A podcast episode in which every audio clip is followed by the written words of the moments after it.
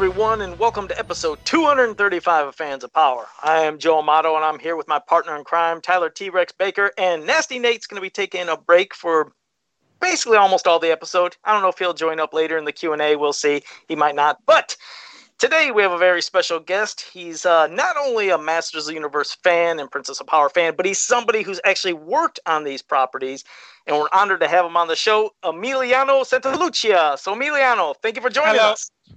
Hello. Thank you so much for having me.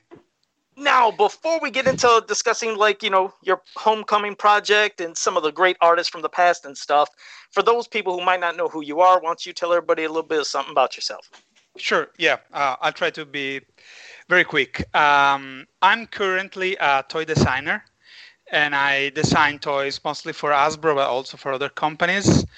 And uh, but I started uh, my career as a professional illustrator, uh, drawing comic books, and I started with He-Man comic books with MV Creations. Uh, we did the 2002 comic uh, along with the Mike Young production show and the Four Horsemen uh, toy line with Mattel, of course.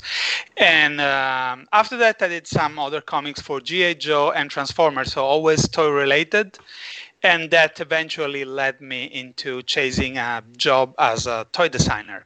And basically the rest is history. I've been doing this for uh, 12 years almost 12 years now Oh, and uh, definitely me and Tyler can agree that I think the MVC comics that was the last time we actually enjoyed Masters of the Universe comics because we haven't been really we haven't been into the stuff these days. It's just horrible. But I'm gonna pass it off to Tyler because this is probably the first time Tyler has spoken with you, and he can hit you with some stuff before we start getting into everything. sure yes I've spoken to Millen one time. I think it was like ten years ago, and I as I contacted, I got the balls to like contact him about a commission, and I just didn't have the money. But it was my one time of of, of connecting with, and I kind of feel like I had to walk with my tail between my legs because like, oh my god, like I, I can't afford his, his rate, and I just feel like such an asshole. And that was the only time I ever spoke to Emiliano. Anything was just like anything beyond that was just like seeing where he would post about stuff or seeing him interviewed about things like that. So I almost felt like this is a um, getting to talk with you know various people in the community. It's it's been an honor for me because I felt like it's th- this podcast is like it's like doing all those like crossover specials, almost like finally getting to converse with these people that I've I've seen since you know since your website of uh, uh, uh, he uh, Masters Unbound, which is you know that website I went to pretty religiously and uh, to finally converse with you one on one, I'm like, holy shit, man! I'm getting to sit down and talk with Emiliano, you know, and not just like some random asshole fan. Like, I'm actually getting to, you know, like it's it's an honor to to finally like, yeah, dude, I got I got a lot to say. I got a lot to say, Thank- dude. So thank you thank you uh, well you know for me i even if uh, this is my professional life now. Uh, I, I never stopped um, feeling just you know a fan li- like you guys. Uh, I, th- this is where I, I come from and I, i'm still part of it. Maybe i, I changed a bit the, the way i interact of course because it's always it's also a, a need of my job you know. Mm, there is sometimes you can talk about the stuff you do and eventually you cannot talk anymore. Uh, because that's our legal requirement basically. But I, I still feel at home. Of course lo- lots of things changed like even like the italian websites and communities have shifted a lot to a lot of new fans that have never been in the same community of the people I, I got to know earlier. Um, so it, it, it's, it's it's as change is weird, but it's still feel like home for me, and I, I still just feel uh, like a regular fan. And you're still doing a lot of collecting, trying to find a lot of the rare stuff because we know you go for a lot of the rare collectibles too. Yeah, yeah, uh, yeah. I, I, you know what? I, I become a less of a complete completist lately. Yeah. I decided to stop uh, with certain things. I, I just pick what I really like, uh, and I gave up on you know on chasing certain things. Like for some time, I was thinking, okay, I'll buy a lot of variants, uh, but when I started working on this toy guide that you may have heard about, that we've been working with the foundation for the past uh, eight years now, uh, I, when I realized how many variants there are, uh, I said, okay, that's that's not for me. I mean, really, there are over 70 different He-Man just the regular He-Man. Over That's seven. crazy. Yeah, it's Jeez. it's just impossible. yeah, we, And we it are seems- like, And, and stuff always keeps popping up. That's not only just the variants of the Yeah. figures, but there's always some weird merchandise. Like Yeah. I've never seen this. I never heard of this, and it's all these different countries. And hell, even the United States, there's still always something that pops up, and you just you Yeah. can't believe it when you think you've seen it all. You haven't. Yes, exactly. Yeah, and that, that, that that's fantastic because there is always something new to be surprised of, and, and, and you know, as a collector, there is this point where you say, okay, uh, I won't stress trying to have everything because it's just impossible. I'll just Right. if I I'm lucky, I find something, uh, I'll get it. I'll chase maybe something I, I I like a lot and I really want it, but I'll be happy with what, what what I come across and what I have. Not stress too much about trying to have every single item that there is out there. Definitely, because you can't. But Yeah. uh, all right. Well, I was going to say um, we're going to probably transition into Homecoming because we did this about uh, you know about last month. I mean, it was a fantastic comic to talk about. The fans were really into it, and they were wondering about, oh, can we see these actual images? So you put together a, a page on Facebook for it. So we put that in the link. But uh, again, now this is probably where I'm going to pass it to Tyler again because when it came to Homecoming, I knew nothing about this. I got onto the internet a lot later than everybody else, and Tyler knew of all these websites. And when he linked this and showed this to me, I was like, God, this is fantastic. So he knew about it way before I did, and um, I'll hit it with Tyler, and he can go to you with some questions and comments. Yeah, this was uh, it transcended like anything that you know, just seeing like a basic kind of fanfic or something like that. Because I was like, oh my god, like the artwork was beautiful, the story was very mature, and and it was like, oh my god, he loves the live action movie as much as I do. There's nothing but references to the live action movie all throughout this thing. And he's got KO in here. I'm like, holy shit, man, he's got KO in here. It was just it was so nice because you know this is like the early days of you know the forums and stuff like that and just to see a lot of um, love to every aspect of he-man that had come out up to that point was just so well represented in that story um, you know from stuff in the toy line like the, the three towers and you've got all the factions represented uh Gwildor, you got the cosmic key it was just um for so many filmation references. It was just like you managed to nail something that that's what I'd always wanted to see. Is that you you brought in every all the important things from all the different, um, uh, you know, uh, can I don't want to call it canon because to me it's all one big canon. It's just told slightly differently. But I, it was such a wonderful love letter, and um, you know I know it was a project for you, but was it something that you had been thinking about? all along and just like this is the opportunity to do it or what motivated you to like this this is the time to do this Okay, uh, I, I'll tell you the full story. Um, I wanted to, to say also a couple of things before giving you uh, the, how, it happened. I wanted to thank you guys for uh, having me today to talk about this because when I approached Joe uh, uh, about coming in the show and talking about it was because I I, I, sh- I saw the previous episodes and I heard everything you said, Tyler. And um, and what struck me was that you guys uh, really understood my intention with this and what I was going and what I wanted to do, and so it was it was so cool. And um, and you, of course you had a lot of questions. You were wondering why I did that, what I was thinking, how that started, and so I said, okay, that will be a perfect time to come in the show and answer these questions because it's uh, it's still something I remember pretty well. Um, so, well, the first thing I, I usually I, I want to tell everybody before that people that haven't seen it is it's very old. Uh, is uh, it's what more than 20 years old now because I, I did it uh, at the comic school I was attending in 1998. Um, so th- how it works uh, at the comic school here, it's a um, um, three years class, and the last year, um, every student is tasked uh, tasked to with um, creating an entire comic book, um, writing it, drawing it. Now they also color it and go to like a local uh, printer and have it printed on an actual book with an hardcover if they can afford it. So they, they try to give the, the students the whole experience of uh, self-producing a comic. And um, that time was a bit rougher. In '98, it was just, you know, coming up with the story and drawing it. I didn't have the time to even color it. Uh, also because at that time was there was almost no digital coloring, and um, yeah, because I was a He-Man fan. Uh, I had always uh, been a He-Man fan. I said, well, that that's the perfect opportunity of mm, writing something about Masters of the Universe the way I wanted. Um, it was something I felt confident into. Like this is a subject I know very well. There is stuff I want to say because I've been thinking all this time.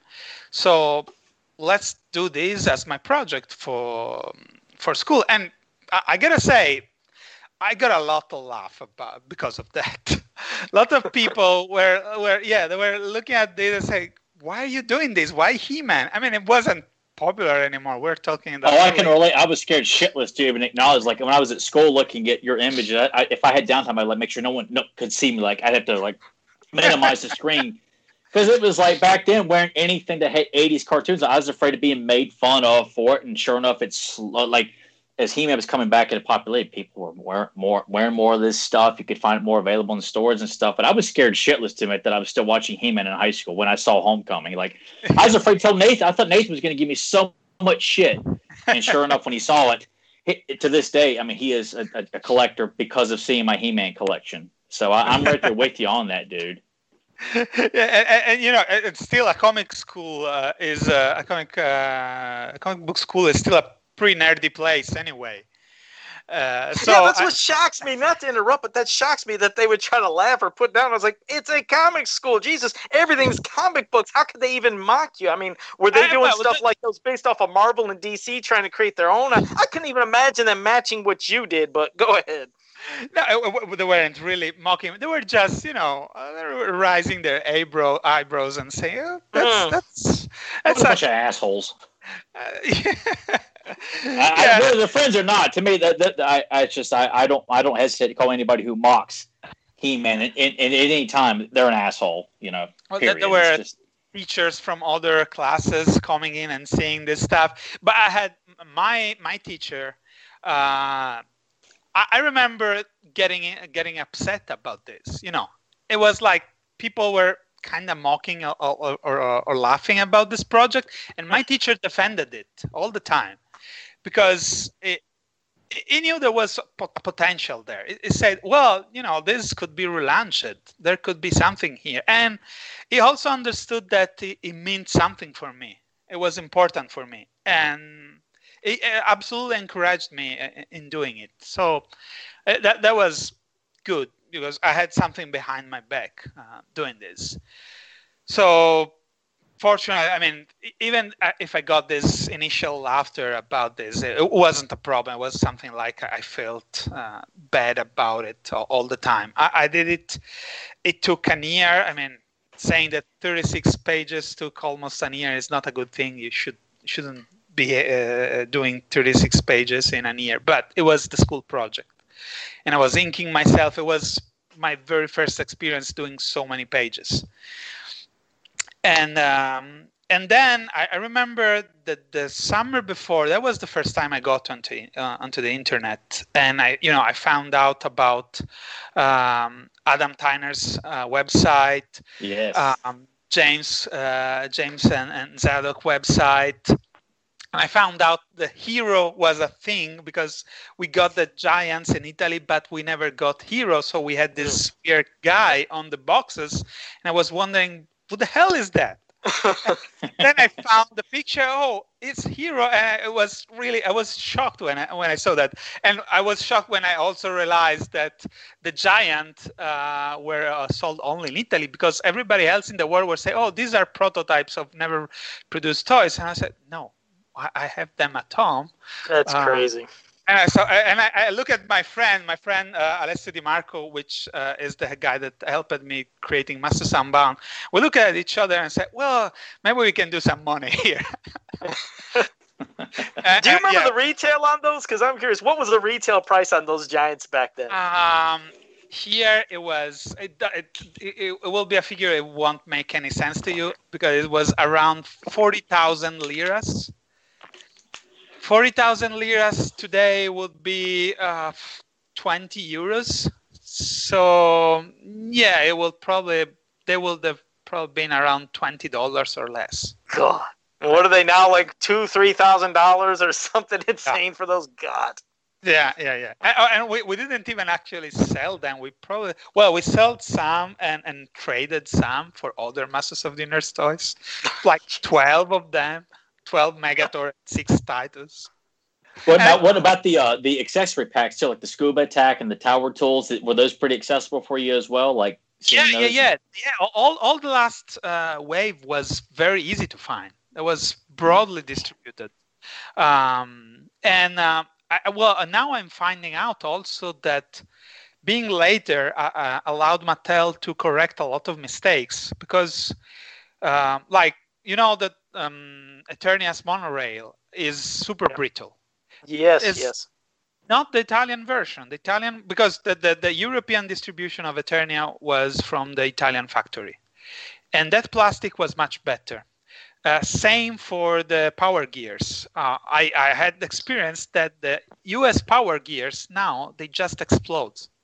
Like oh, you wow. cannot you cannot touch them. If you find one, don't try to put them on, on a figure because it will explode. It's like glass and uh, no clue. It's it, well, I, I, had like a bad experience about. Oh, you had like, to blow up on you. yeah, I try as oh yeah, this was like five hundred dollars. Let's put it on, on, a figure to photograph, and wow, it started breaking. And oh, no. yeah, so yeah, don't don't just leave them in the box or just display them very carefully, but not on a figure. It's just they, they will destroy themselves. Wow. But the, the Italian version uh, and the Spanish version are um, made of a much better plastic, so they don't uh, they don't fall apart that easily.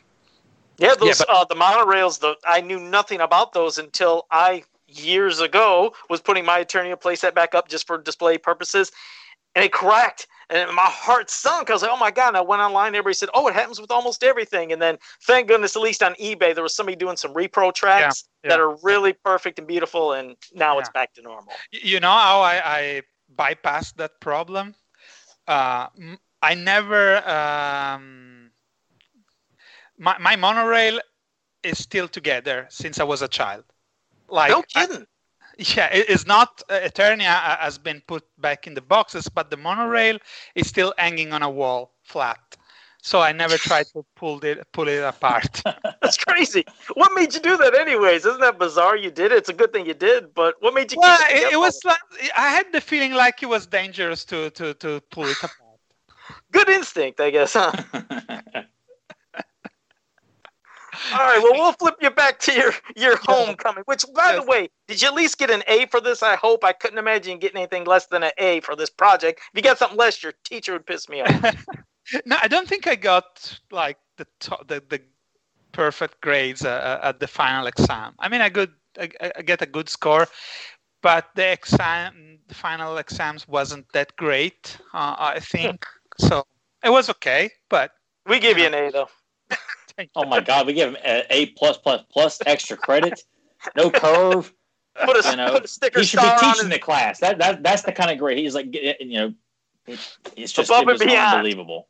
Well, so, sometime now, now sometime I, I, it happens for me to teach the classes over here in Palermo.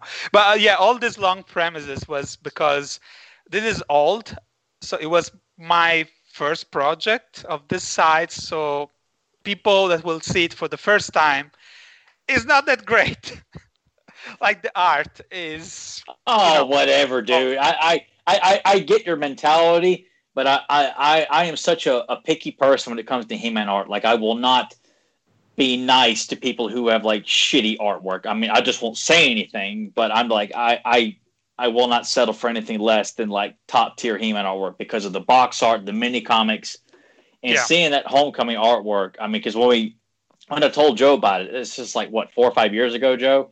It yep. was just you know, and I, I have vivid memories of it. I haven't you know I didn't revisit it till we actually reviewed it, but I had so many images from that comic burned into my brain of how you drew He-Man certain ways, how you drew King Hiss with his kind of king outfit. You had a few additions to him, Skeletor's yep. outfit, uh, the, the the shots of King Randor leading the heroic warriors.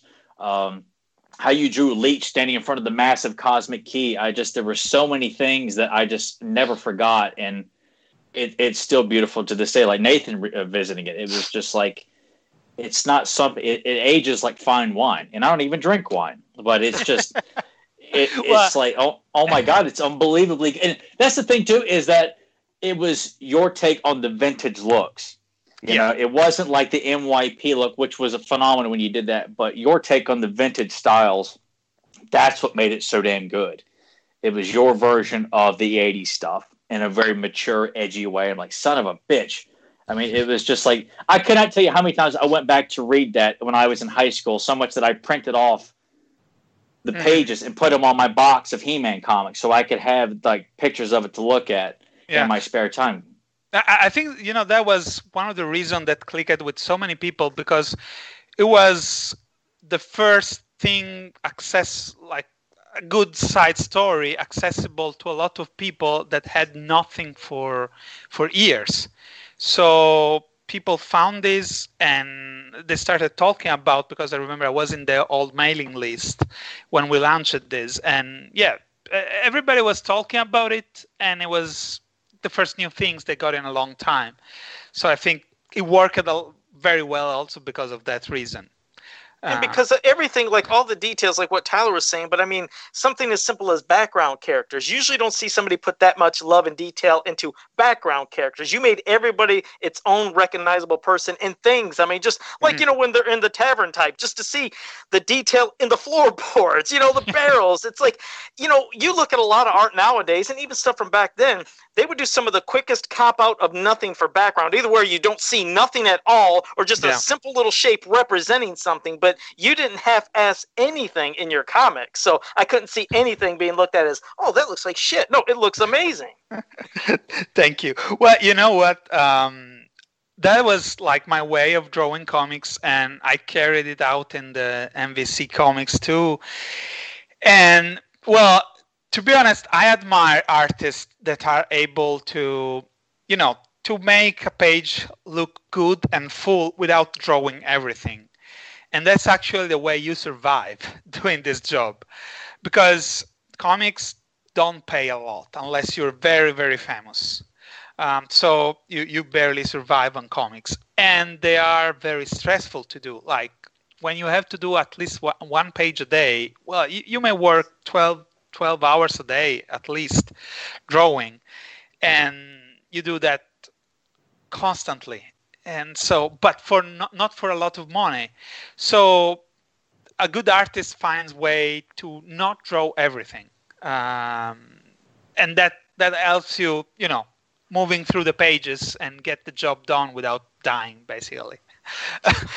And, and, and, because i was so um, focused on doing all the details.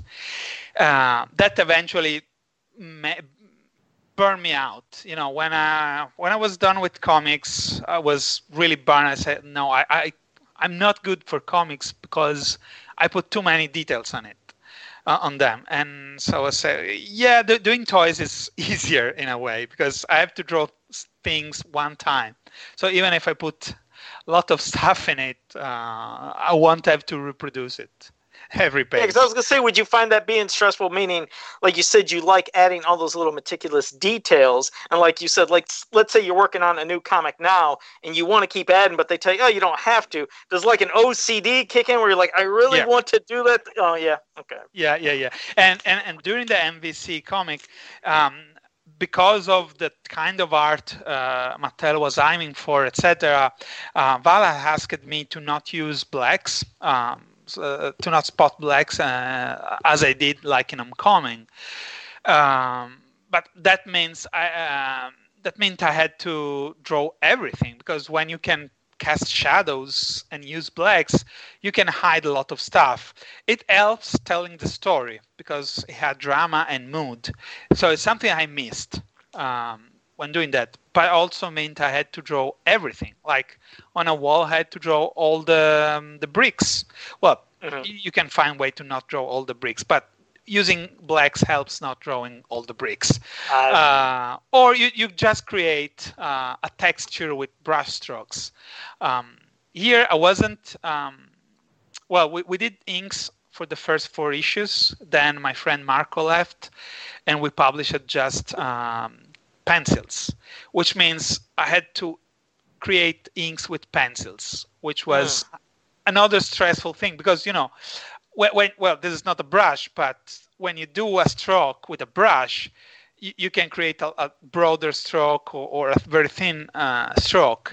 With hmm. the pencil, if you want a very thick stroke, you just have to draw it you know. Right, so right. so you know it was twice the time. And yeah at the end i was totally burned out by doing that. Now there's a character that i remember i mentioned in this comic that when i was first wondering tyler was like i wasn't sure and you confirmed it. What made you put star child in just by chance? Because in the community it seems like she's almost one of the most hated characters but just to know that you popped her in homecoming did you like star child? Did you think that was just a it's, fun thing to add and Starchild is in, a, in Yeah, she was in Homecoming, Joe. You're talking about the Faceless One comic we did. Yeah. Oh shit! I'm sorry. Oh yeah. goddamn! See, look, Joe just had a mental fart there. Okay, yeah, okay, that was never. Never mind. All right, let me drink some water. See what happens when it's hot. I I'm talking about. God, Joe, what a, what what a botch that was. Let me let me just take her. You just sit down and shut up. I had my uh, moment of botchamania. Go ahead, Tyler. no, but I, I I will. But to piggyback on that, like that's one of the things I loved about Homecoming and your run on the MVC comics was that even with the restrictions that you had on the comic, you still managed to, to put in a lot of cameos mm-hmm. for the Horde, Hero, Star yeah. Child. That that was that was one of the big pivotal things for me in reading that was like, oh my god, like there's there's there's like all these like uh, bust uh, sculpts of the Horde, you know, in this little uh, hallway that uh, Skeleton yeah. Warriors are destroying. Then uh, seeing Hero in issue number two in that silhouette it was like, oh my god, I couldn't believe that. When I, I remember the day that I got that, and I thought, oh my god, like it's hero. like it was like it, no King Rachel bullshit. It, it's hero, man. This is amazing, and and just uh, and and that one in particular, the faceless one too, because that's when you threw in like the references to Central Tower. Eldor yeah. is in there. Um, and answering that that question of which I know people have if if they don't know, then they haven't done the research in the in the in the on on the uh, the fandom. But uh, putting in Keldor as the unnamed one in that story, I mean that that that was your intention, right? Because I know it's not it's not really addressed, but it's um. Well, no, it wasn't supposed to be the unnamed one. Okay, so so what what was that initially? Because that's that's what I always was kind of led to believe. Well, of course, yeah. I mean, we the, the thing was we had those restriction on us by the time we got on uh, volume three, where they basically told us you cannot do anything at all. And our uh, uh, how do we tell a story if we cannot do anything at all? And maybe we can use 12 characters and we cannot go anywhere. Uh, so that we just did it because we couldn't do anything. So okay, let's illustrate stuff that we cannot mention and I mean there was a backstory and and, and when I published the the Bible for for the comic, some of the stuff got explained, but um, well, what I wanted to go was that the unnamed one was Horde Prime, or part of Horde Prime, because I wanted to connect everything.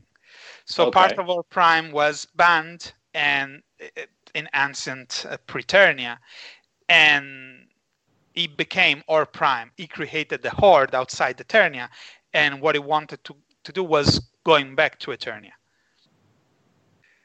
That that was the plan. That was the okay. idea. So, it, it, is Keldor connected to that? You know, like Keldor, that... yes, because you know, it, in my idea, what I always imagined Power of Grayskull was about was uh, about Keldor going back in time and serving the name the unnamed one, as King Hiss suggests in the mini comic. You know, when he says, "Oh, maybe he's uh, like a, an emissary from the unnamed one that we serve." Yes, yes. Yeah.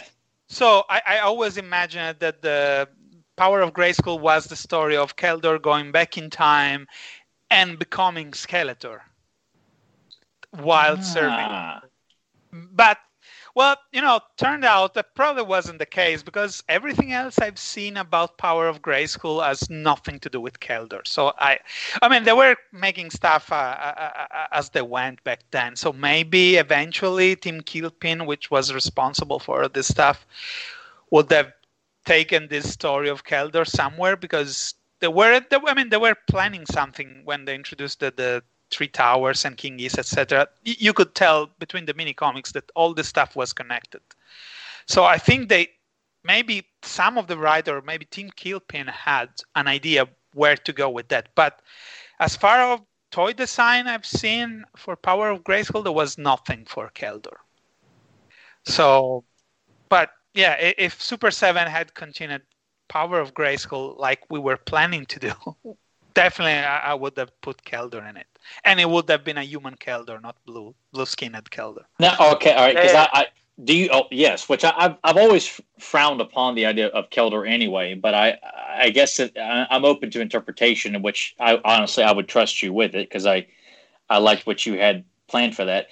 Did you learn anything else? Uh, you know, because you guys have you know kind of been you know Raiders of the Lost Ark and kind of uncovering so much stuff what is there anything that you uncovered about the Powers of Grayskull three parter that we hit that most people don't know? No, no, not the story. Um, basically, I think the only outline uh, was discovered by Scott uh, at Mattel, but there was nothing about what was going to happen. It was really a very rough outline of the first issue uh, and where they mentioned hero, etc. Uh, but there was nothing more. So I didn't find anything else about the story. Uh, what we recently found, thanks to uh, Brian Flynn uh, from Super 7, um, was some designs um, that uh, for other characters. Not many, to be honest, uh, just a couple more. Um, there is one that got me excited because, like, seeing it among this character, I said, oh, wait, that may be the unnamed one. But I'm not sure because of the dates. Um, so all, all, this material we got was Power of Grayskull.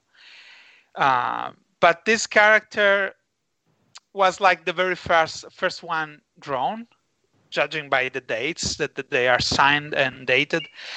And hero, well, Gray, which had a lot of names before, um, Gray Herrick, uh, David, um, School, Lord Grayskull. Uh, he changed names a lot of times. He was drawn after that. So I wondered, ah, who knows? Maybe they were going to use that guy as their named one because it was already designed. Uh, I, am not sure. One thing I can I can say though um, is that people have already seen some of this character without knowing that they are Power of Grayskull characters. And I'm not talking about those carbacks by Errol, uh, where you had the, those mashups figures from the, the you know the guys that yes. were actually released as PowerCon exclusive. Not those. There are characters in the Foundation catalog that are Power of Grayskull characters. And in the initial book that was released. Yeah, the the, the one uh, that we did in 2011. Oh my god, where's that book? I got that book around here somewhere.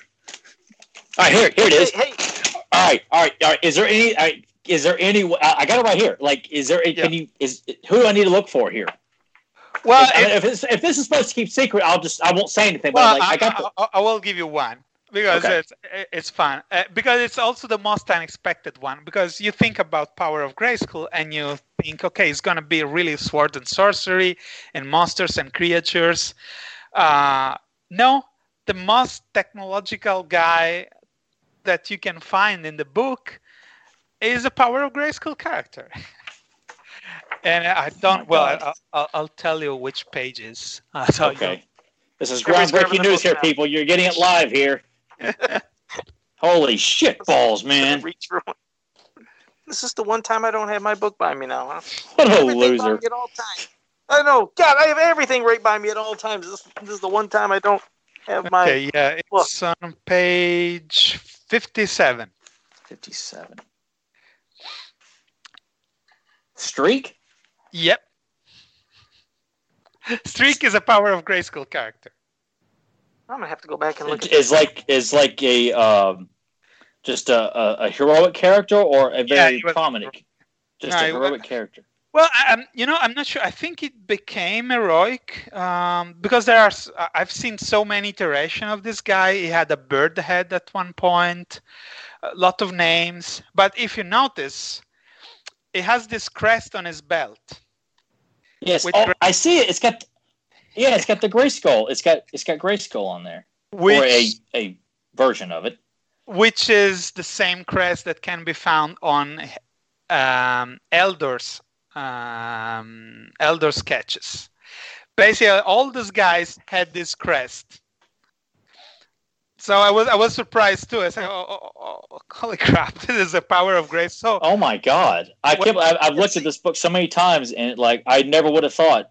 Yeah, me um, neither, of course. And that's what I was going to ask you to see if you knew anything about because I know like the early concept drawings of Hero has that G on his chest and that G on his staff, and then Yeah. Tytus has that G. So I was wondering Yeah. if there was any connect. Oh, okay.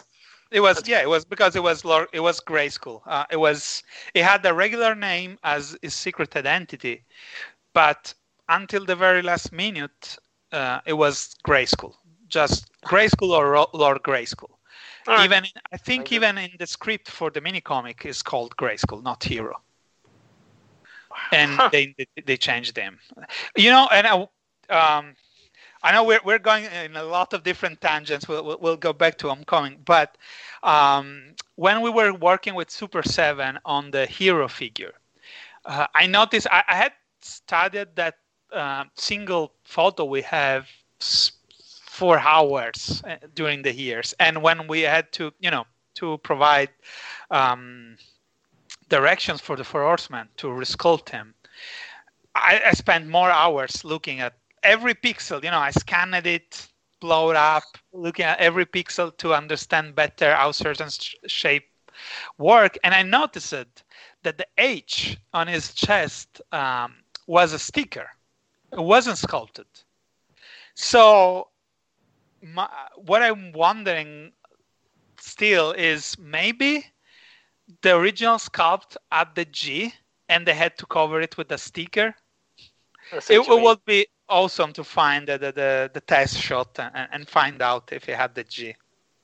Was there someone that has that test shot? I mean, no, there's a couple No. Eldor test shot. No, nothing no, on Hero. No, no, no, no. We, I mean, I mean, there was a point where everybody believed there was a test shot, and it was it was not a test shot. It was um, a custom figure that uh, went around around 2002 or five, and people didn't know where it came from, but it was clearly a test um, a, a custom figure. I mean, I I traced it. that it, it would make sense too, because I mean, when you're talking about that emblem on his chest, isn't that almost the same shape as how that G Yeah. looked on that? Okay. Yeah, exactly. Yeah. See, so I'm, you know, I'm confident that there was a G under the sticker, and they had to change it last minute. And you know, that. now now that I'm now that I'm thinking of it, would have been cool if I suggested the Four Horsemen to actually sculpt the G. and removable, yeah. Yeah, and put Oh, the sticker on so there was this this fe- this hidden feature in it. Uh, that would have been very. That could have been a cool little plug-in. It could have popped in right there and popped out. Should show that G- that's pretty. And didn't you?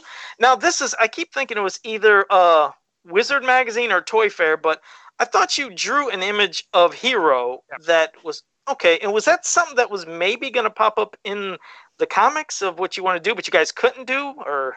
Yeah, um, I mean, we we hadn't drawn any story with him, but it was that point where things started to be weird with Mattel, Hmm. and so we we did this interview with these images just to show where we wanted to go, but that actually pissed off a lot of people at Mattel, and they they they, well they they couldn't you know unprint the Wizard magazine that was printed, Oh, okay. but they were mad at us for that picture.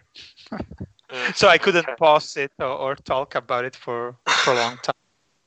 Okay. Uh, yeah, I always had that, and I would talk to people about it, and some people didn't even know what I was talking about. I still think I have that magazine somewhere, but I can never find it. I keep telling Tyler, "Hey, I'm going to show you," and I just can't find it. But I know I have this, and I don't even know. Has that really popped up any line or online anywhere for somebody? To no, see? no, I don't think I ever reposted that one. I, I, I might eventually. Yeah, I mean there is no no issue uh, anymore right now, but yeah, I, I think I'll repost it sometime. Now with homecoming, yeah. I know like again, I know you're really busy with what you do, but is there ever you think a possibility that if you talk with Mattel or whether it's some kind of like free funded thing, is this something that could maybe one day you think be published? I think this would be an amazing story for everybody to see published, printed out for home homecoming. Would you like to pursue that if it could be possibly done and colored? Uh, well, if they ask, uh, if they ask me, I will definitely say yes. Uh, I understand that it will create a weird precedent legally that they take something um, done by a fan and incorporate as a, an official piece. Um, now I understand some of the legalities involved with that, and you know, you will start seeing a lot of people trying to do the same, and that will create headache for for Mattel and their lawyers. So I don't think that will ever happen, but if they will ask me, yeah, I will definitely say yes, absolutely. Yeah, I guess I mean in my mind, I'm thinking, hey, it'd be cool because you know you've actually worked for them, and what if they ask you to, you know, like in the future, you know, work yeah. on a future project, and I just think it'd be great because I mean, I'll tell you what, this crap here that we're getting with the origins figures, this horrible mini comic, I mean, it just sucks. I mean, give me your cards any fucking day of the week. This is amazing. I'll take these over that crappy mini comic. And that's why it's like, God, I want something like this, which you've done in the past, but it just sucks. I mean, like I said, these are beautiful cars, by the way. I mean, if nobody has Thank those, those figures, damn, these are amazing. But uh, it's just, Thank it's you. a disappointment. That thing that came with Origins, like God, six pages of lazy, just garbage. But I'm not here to, you know, put people down or nothing. I don't want you being a participant. That's my that. part. Just, you know, let let me handle that, Joe. You be Mr. Nice Guy yeah, I was, I was surprised that uh, they didn't get Axel drawing that. I guess you know the budget for this was very very low because it's not it's not even outsourced. The artist uh, on the book, uh, because I recognize him, is uh, Ruben Martinez, which is a designer, a toy designer inside Mattel, which worked with the Four Horsemen on the 2002 line, and is now working on Origins. Is actually the designer in charge of Origins.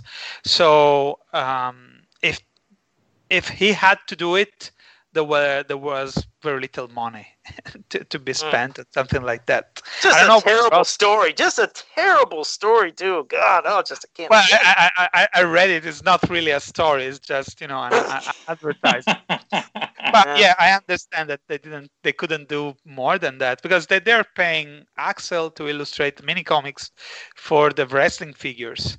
Um, so probably waste. wrestling wrestling figures have a, a bigger budget.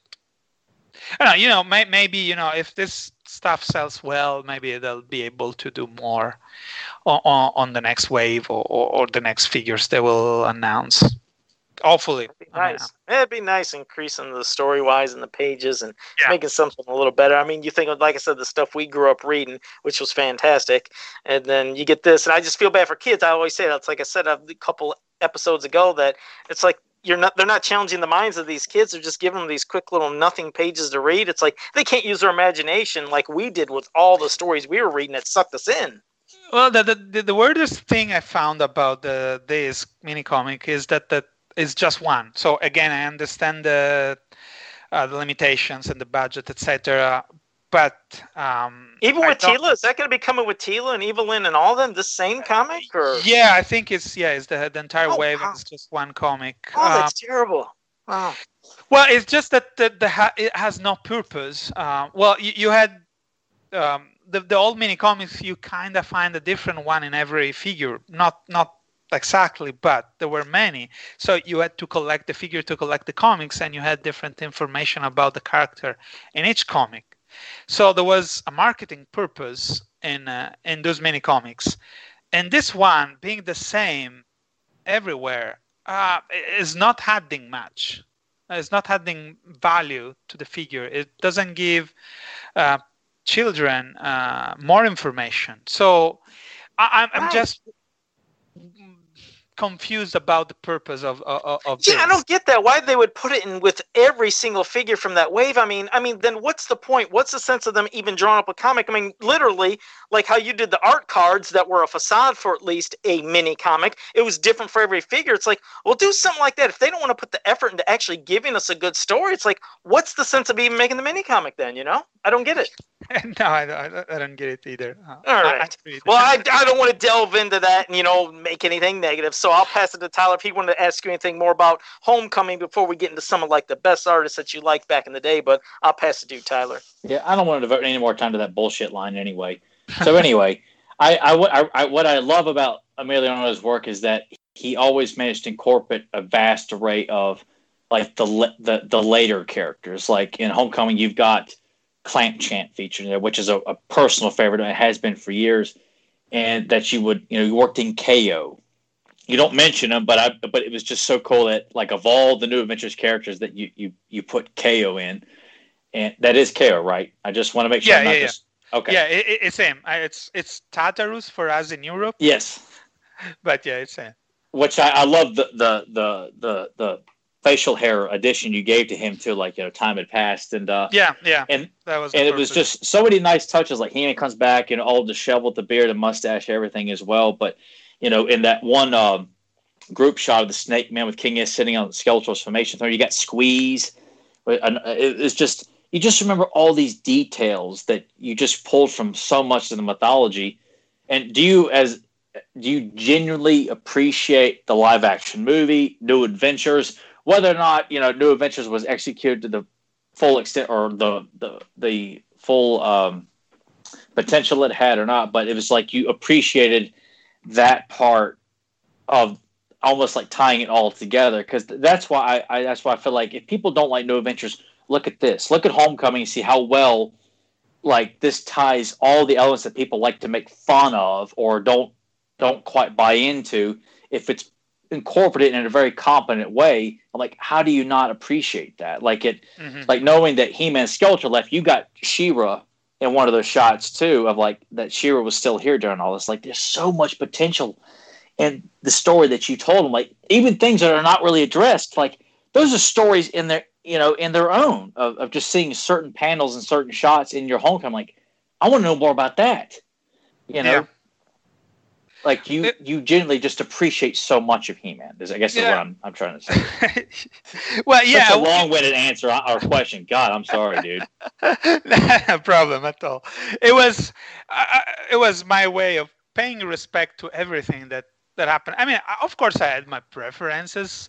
Uh, when I first saw the movie, I was kind of disappointed too. I, I started to like the movie later on. Uh, New Adventure, I hated the toys when they came out because they were taking He-Man away from me. Like they were, they were like I opened the catalog and there was no more Masters of the Universe, so it was like big for me when I was a kid. No more Masters of the Universe. This is my life until then. So, but you know, this stuff existed, and I say, well, I I don't want to to judge.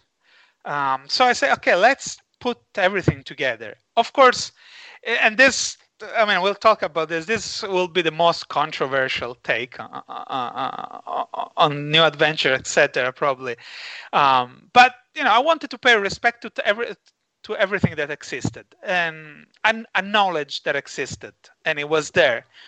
And of course, there was also you know the fun of um, using character that never had the chance to appear anywhere. So you know, using Squeeze uh, uh, or um, Netossa and Clamp Champ, other than the mini comics, we never got to see them anywhere else. So you know, it was fun to draw this this guy that we got the toys uh, and but they were never used. Excuse me. So you know that that was I started using all, all, all this extra stuff in it. Um, and then of course I wanted to give a reason for everything. It was not like if I had to bring back certain elements or to tie them together, um, I wanted to have a reason for that. Now I don't know, you know. Yes, I thought about this. Uh, I don't know how much I thought about this. It was like it wasn't like a super uh, long plan. I didn't spend years. Uh, it was ideas I had in mind, and then they just came together when I I, I wrote this. Um, I think I, wrote it in, in, in a month before going back to school for the final year. Um, and yeah, there were there were a lot of things like where is She-Ra? What happened to He-Man in the future? What happened to Skeletor? And I, know, um, like you, you talk a lot about how you like it the way Skeletor is here, uh, which is very ambiguous in, in his behavior, and um, and also uh, even Teela, what Teela does and why.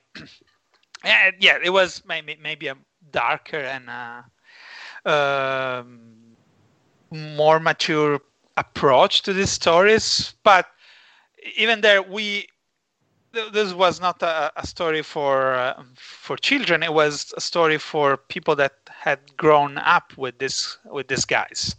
So all of us were able to accept and read a, a story that was a bit more mature. Um, that well, I mean, it was kind of natural to do this way, but probably that was what I was thinking about it.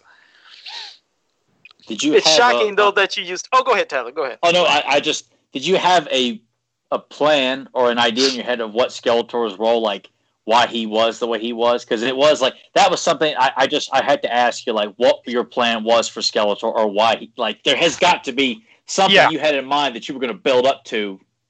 Maybe in the well, yeah, I, I, I actually don't know what would have happened after this. Uh, at least for Skeletor, I wasn't sure, but yeah, I, I know exactly why it was this way. And this is the part I was telling you about that is probably going to, going to sound very controversial. Okay. Now, um, I guess most of the fans listening know uh, the story of the new adventures. We have Denebria with the evil mutants and Primus with the good humans. Now, I was uh, I was really big into the X Men back then and X Men. I mean, uh, we were uh, we we didn't we were on pair with US uh, with the comic back then. Um, so we got during the 90s we got a lot of X Men from the 80s. So you know John Byrne and Chris Claremont ran the classic stuff. Yeah, classic stuff. And what you know, I was reading that comics for years, and it was about the mutants and racism, and you know, how people treated the mutants because they were different, etc. And yeah, it, it was. It, I think it's still in retrospect, but I had this thing. Okay, evil mutants on Denebria and good humans on Primus. What if, at one point, He-Man found out that Primus government of Primus and people on Primus were uh, those keeping Denebria from being free, and they were exploiting Denebria resources and workers, and just you know, it was like a big concentration camp for uh, mutants. Um, so there were because we don't, especially in the cartoon, we don't see the mutants all being evil. It's just another planet. So why these two uh, planets are at war with each other? And so what if He-Man find out is on the wrong side? Not not not right away, but at one point, and he realized, oh wait, these are the bad guys. And at the same time, um, everything goes exactly as we know with Skeletor and. Uh, uh, and Flogg and the evil mutants, etc. But what if we find Skeletor find out that um, Flogg is not entirely bad, and um, and Flogg is like you know um, Yasser Arafat was alive at that time, yeah, uh, still, you know the guy. Uh, um, Yes, I know you're talking about Palestine. Yeah. yeah. you know what? What if is Flogg is kind of a, an Arafat type guy? So it's like is he's moving a war. He's moving uh, is using violence too, but is for the good of his people.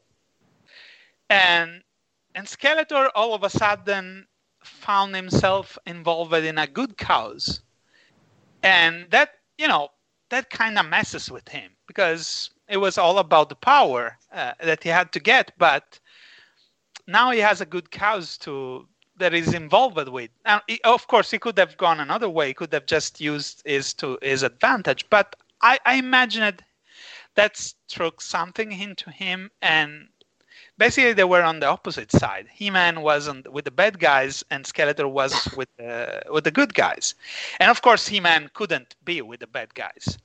So something happened where you know He-Man had to fight. Um, Flipshot and Hydron, which were the military guys from Primus, and and maybe Tartarus was Kayo was the rebel that helped He-Man, and they left Primus and helped Denebria, and they helped the mutants, and they all went back in time, and that was what broke He-Man in Homecoming. That's why it is so broken because he, was confused and um, and it, he believed he did the wrong thing when he, he, he fought for Primus. So that that's the entire thing about about Homecoming. Joe, Joe, hang on. this is fucking brilliant, man.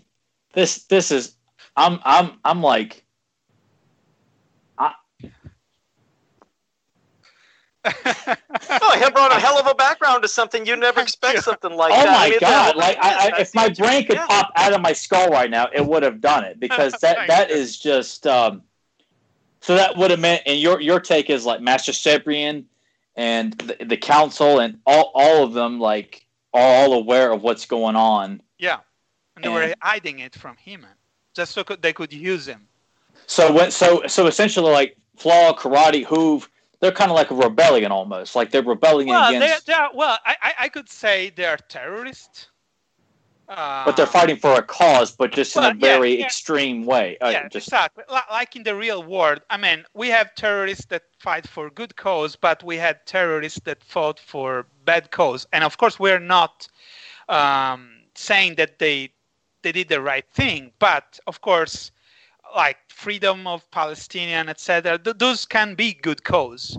It's just that they are acted by an extreme fringe. So the evil mutants, led by uh, by Flogg, were this extreme fringe fighting for uh, the freedom of their um, of their the citizens of of Denebria.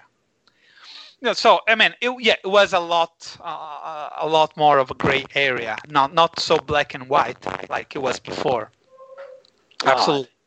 I, I, I, I how, how do you not illustrate that or, or, or like have you i mean because I, I don't know maybe, maybe you shared this at some point on on a forum somewhere but have you ever like shared this like to a lot of people or is this pretty much you just kind of kept to yourself maybe a small circle of people are aware of this Uh, oh, well, yeah, I mean, I mean with, with my friends, we talked a lot about it. Um, I don't know, honestly, not not organically like this. I probably mentioned something uh, in you know talking on the forums with with fans, but I never explain um, everything about it. You know, probably because nobody ever asked it.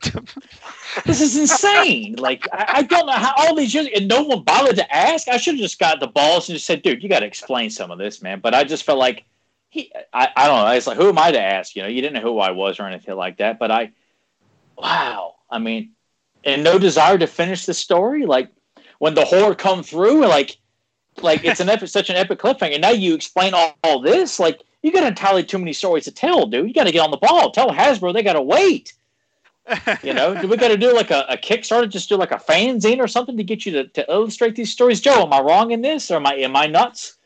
No, like I said, I like the twist of it. I felt like it was an M Night Shyamalan movie or something. We found out something boom different at the end. I mean, that's a hell of a twist. I love it. And again, it's something that when I think I asked Tyler that too. I was like, "Did Emiliano do anything past this?" And he said no, because I was like, "Oh my god, I'd love to know what happened past this." But now to hear all this backstory, I mean, again, I like you said, you're a busy man, but I would love to see this actually come to fruition.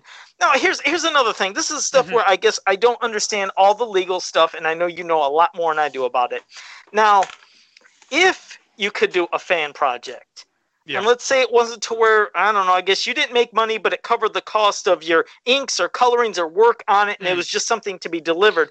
Is that something that can happen, or is just no? They can't allow any type of fan projects, even if it's not profitable. Is that something that Mattel would not allow? Because I'd love to hear. I mean, I'd love to mm. see everything you just said come into comic form, but you'd have to explain. Because I know it's tricky. I know there's a lot of weird things and ins and outs.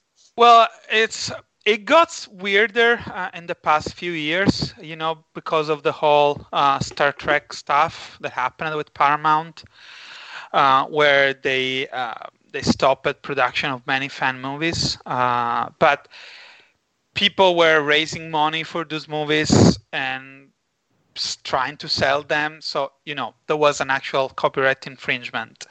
Okay. Um, a few images posted on online uh, technically is an infringement of copyright, but nobody really gets hurt. Nobody uh, is making money. So usually that piss off companies when you do something that makes a brand look really bad. And it happened in the past where a company, now I can't remember the example for that, but there was, oh yeah, it was with Turtles, I think, um, that, that Eastman and Laird went after um, something that made the Turtles look really bad. Uh, I think I, I, may remember wrong, but I think that what it is is on the toys that made us. Um, they talk mm-hmm. about this too. Um, so you know when you really make, you know, you, you make a character do something that is really the opposite of what the character is, uh, something too violent or sexually oriented in a weird way. You know, it's it's really not what the image of the company wants of that brand. They may go after that, but usually, other than that, they don't really care too much because you know it's just an image posted. The, the, the moment you start selling something, then that's a problem uh, because you use the, the character appearance, the, the, the brand name, the, the, the character's name, and of course that's full copyright infringement. You cannot do that. Um, there is a weird precedent too that happened last year, I think, when you know uh, James was doing his fan cartoon and Universal asked him to not show it, which is controversial because um, it's, it's not selling, um, it's not making money out of it. It's just it's like fan art. It's That's really why I guess I was bringing it up because that was going to be my example. Was this is nothing that James yeah. or anybody that was involved is profiting off of. It was just a labor of yeah. love from fans, and it's a love letter to fans. And that's all it was going to be and it was for free for everybody to see so i guess that's why it blew my mind because i kept bringing him examples of like you know friday the 13th is going through issues with victor miller and sean cunningham with you know who owns the right to friday the 13th but in the meantime there are multiple fan projects through kickstarter and stuff where again it's just covering the cost to make the movie but they're not profiting. I was like how can yeah. they do it but something like with james what he did? It was a problem. And i guess that's why i questioned would you even be able to do a comic even if there was no profit could it be done? Um, yeah, probably. I mean, the, the, the like Grayskull Con did these mini comics that they just gave away to the visitors. So, I mean, you know, when until you stay under the the radar, um, you're fine with this thing. Now, will be wise for me to work on something like that? Probably not, because of the position I'm in. Um, I mean, of course, I work for multiple companies. This companies needs to know that I'm reliable and I don't do this kind of, of stuff. Um, and I also work on Masters of the Universe brand uh, from time to time. So again, it's probably not wouldn't be wise for me to work on unofficial stuff. You know, there are okay certain gray areas like for comic book artists i do prints at the conventions and everybody does, does that it's kind it's one thing that is kind of accepted by everybody. Sometimes they try like dc and marvel try to regulate this stuff sometimes not. It's it, it, it depends but if i do a comic and try to distribute printed copies that may you know raise some question. If I just do it and post it online, I honestly doubt that anybody would have anything to say. Unless, you know, you find a jealous person that wants to have his vision. you know, that happened in the past. Uh, okay. But other than that, it's fine. Now, there is the question if I would do it because you're right. Uh, maybe I can raise the money to cover for the time I spent doing this. Um, the, the issue, and I'm sorry, I have to go on this this very technical part of, of my job, but the thing is, let's do let's say a comic. I will like take a month or two months to do it, and in that couple of months, I, I have to pass on a lot of other things for Hasbro, for example. Like Hasbro, usually how Hasbro works is that they give me uh, a project every couple of days. It's very fast and it changes a lot. So I have all this small thing and I have to do them very fast and the turnaround is fast too. Um, but then I have to make my, myself unavailable for a long time. And you know, to tell this big story, I will need multiple issues. Um, so it wouldn't be good for me to not be available for the other work. You have right. to stay available and to you know to fulfill all the duties that, that they give you, uh, and they trust you because you're available. Also, especially yeah, reliable, me. yeah. Yeah, especially me because I'm kind of the emergency guy when they have something like, "Oh, can you do this for tomorrow?" and I say yes. you know, they okay. count on me for, for, for this kind of stuff. So uh, it will be cool, uh, but uh, I don't see myself doing this for for a very long time. Now, if I could like just write it and have somebody else illustrating it, yeah, may, maybe it's something I, I, I could imagine doing. Um, I'm not really a writer. I mean, I, I, wrote my own stuff, but I haven't wrote a story in a long time. I don't I don't even know if I'm a good writer. Maybe I can plot something. you're a great writer, especially with Homecoming. It was a fantastic. I, I think I would argue that in a court of law right now after what you just shared. I mean, God Almighty, dude. That's yeah, well, yeah, for a sequel, yeah. Oh, I may have good ideas, but writing dialogues uh, and, well, you wrote the dialogue in Homecoming, did you not?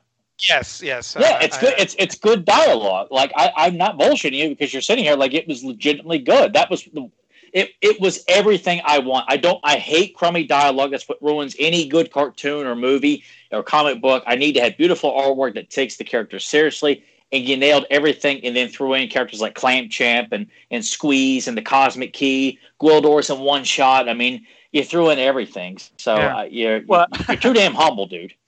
Well, now Thank you. But uh, think also that this was actually written in Italian first because I wasn't able to, to, to speak English as good. Uh, I, it was written in Italian, and I had um, a native speaker um, teacher here in Palermo translate it for me. So, so I didn't actually wrote the dialogue in English but it still translate. You know, that's yeah, say, yeah, yeah. Okay, well, that's good enough for me. That's that's that, that that's more than fine, dude. Yeah, you can the whole thing in Italian if you want to. We'll, we'll, we'll translate it down the road. Probably. Well, now I guess I, am a bit better. I will still need somebody helping me with good good dialogues. Uh, but uh, you know, I haven't done it in almost. Well, the, the last time I wrote a story was for uh, the Orko story, the issue eight, volume three of MV Creation comic. That was the last story I wrote. Uh, well, that was fun. I, uh, that one uh, was something I really enjoyed because I, I, I got to write a story for Orko. Uh, but that was the last time I wrote something. So I, you know, I, I, just don't know if I'm still good doing it. It it will be fun. You know, it will probably wouldn't be exactly what I wanted to do 20 years, more than 20 years ago. Some of the ideas I had, you know, I used them in the MV creation story that we never told anyway. So it still remained untold. But some of these concepts were incorporated in, into what we wanted to do. Uh, of course, I had to merge them with what was established in the cartoon. Um, but you know what? What something I found very interesting about this is another weird tangent. But uh, I noticed how one thing that I found uh, was a good idea eventually was used again. and I'm to this day I'm wondering if Noelle Stevenson read something I wrote. Probably not. Probably it's just a coincidence. Uh, but you know, one of the idea it was in volume three was kind of explained in volume three was that you know in Mike Young production cartoon there was the Spondus, and the mm-hmm. Spondus this was this dimension Hordak was banished to. And what we wanted to do in the comic was to again change that and reveal that Eternia is in the Spondus and Horde, the rest of the universe and the Horde are outside, and they're trying to get in the Spondus and conquer Eter- Eternia. Um, and if you watch the new She-Ra cartoon, they kind of did the same. They believe Etheria uh, was out in the universe, and um, and Horde Prime was trying to find a way into into Etheria, but it turned out that Mara uh, put uh, I think it was the Spondus too in, in the new She-Ra cartoon. Mara put Etheria in the Spondus to hid it from Horde Prime, which is exactly what I wanted to do in, in, the MV Creation comic. That was fun when I watched it. I was, wait, this is exactly the same thing. oh my god. Yeah, that, that was yeah, I wasn't. I I couldn't make any comment. I, I don't want to. don't want to. yeah, because we, we promised ourselves we were not going to slam the new She-Ra cartoon. Otherwise, we're going to have to do a commentary yeah. for the Island episode to MYP. So we, we, we promised everyone we're, we're not going to, you know, attack that. and it's the only anymore. time I get real, real angry. So I just was trying to stay silent. But um, no, but hopefully, you never know. Maybe there'll be something in the future with, like you said, with your comics. You know, some years coming forward, hopefully. But I was going to say, um, sorry, sorry, I put no, I was gonna say, and I put that link there so any of the fans can uh, click it here on the video description. You can check out his his comic and check out Homecoming because it is fantastic. And before we get to the question parts where we do Q and A with the fans, we'll just do a little bit of discussion of maybe some of the artists from the past, maybe some mm-hmm. people that either are your favorites or influence. Because that's what I always love asking, and I'm curious. Is like was it Masters of the Universe and the art of all the stuff you've seen that kind of influenced you to become an artist? Was it just a combination of a lot of the things in the 80s? But beyond that, I'd love to know some of your favorite Masters of the Universe mm-hmm. artists. I, I mean, I've been drawing since I was a little kid, so I, I cannot say there was something specific that uh, that made me decide I, I, wanted to be an artist. Actually, I wasn't even until the end of uh, high school. I was well, no, before high school, uh, uh, second grade, I was saying, now as I'm not going to be an artist, that's too complicated. Like I, I kept drawing, but was I wasn't sure that was a real career to pursue. Uh, so I changed my mind. Eventually, I said, "Oh yeah, that's that's nothing else I can do actually." So I have to do it.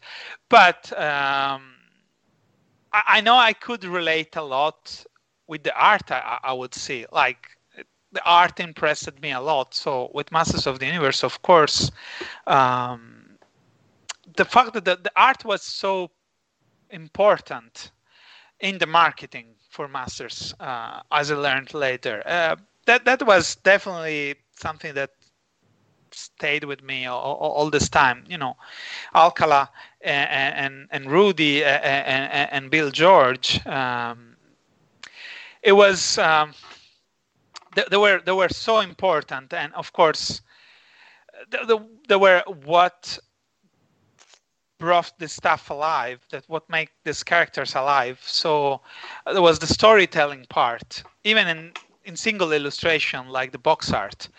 Um, there was a storytelling into the box art the storytelling part in the box art because you see this character animated moving going to each other going against each other fighting. uh, having facial expression. Um, so the the art is what gives lives to the characters, uh, other than you know the kids playing with it, and it gives um, a clue to the kids about who the characters are, and um, so they they definitely influenced me. They didn't made me pursue a career per se, like do specific things, mm-hmm. but definitely were uh, a huge influence, and I, I, I know because now like the main piece in my collection is this Alfredo Alcala page I have.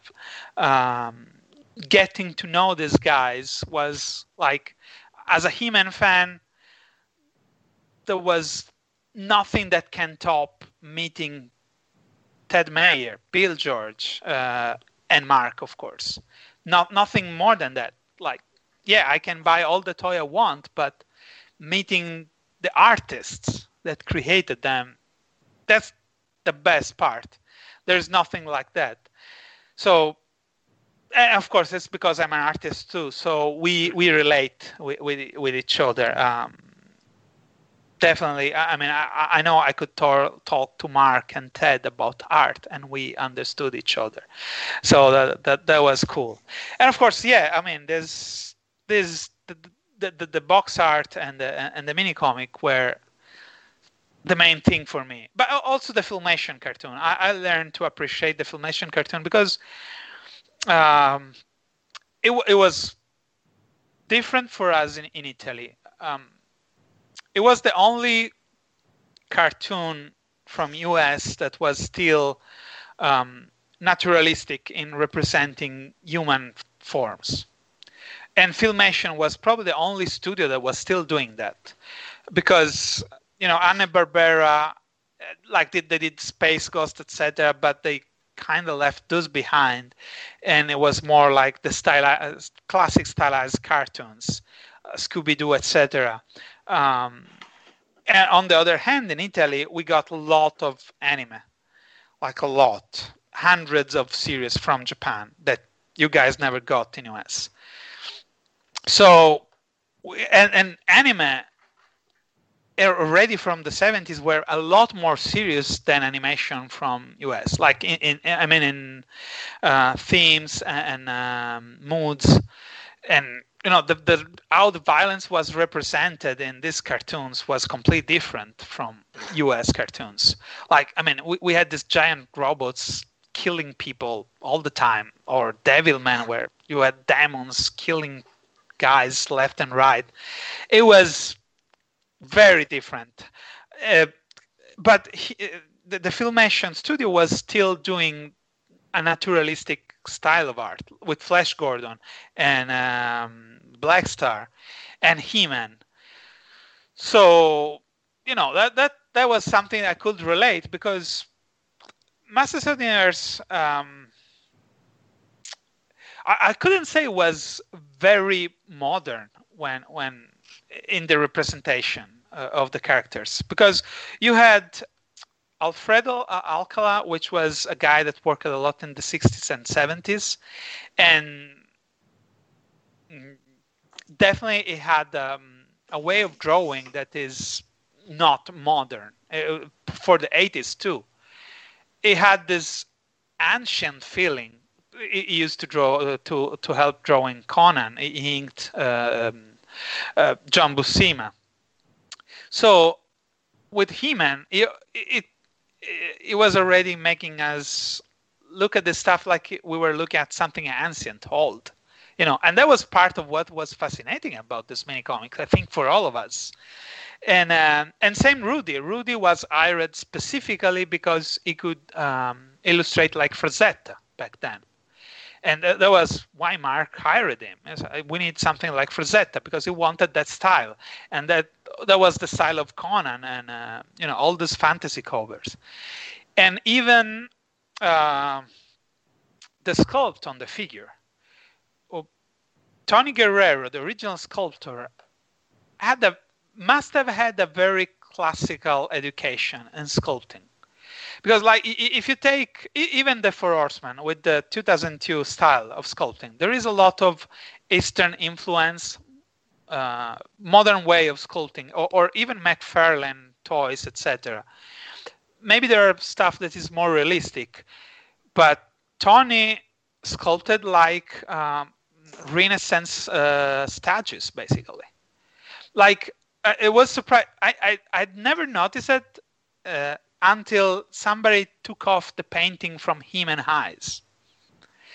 And the pupil in He-Man eyes is a hole. Who does that now?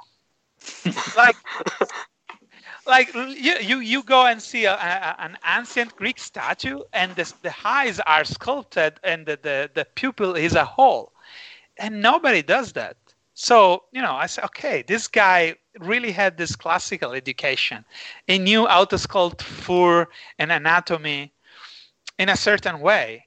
And so everything felt from an ancient world in Masters of the Universe, and that was so fascinating.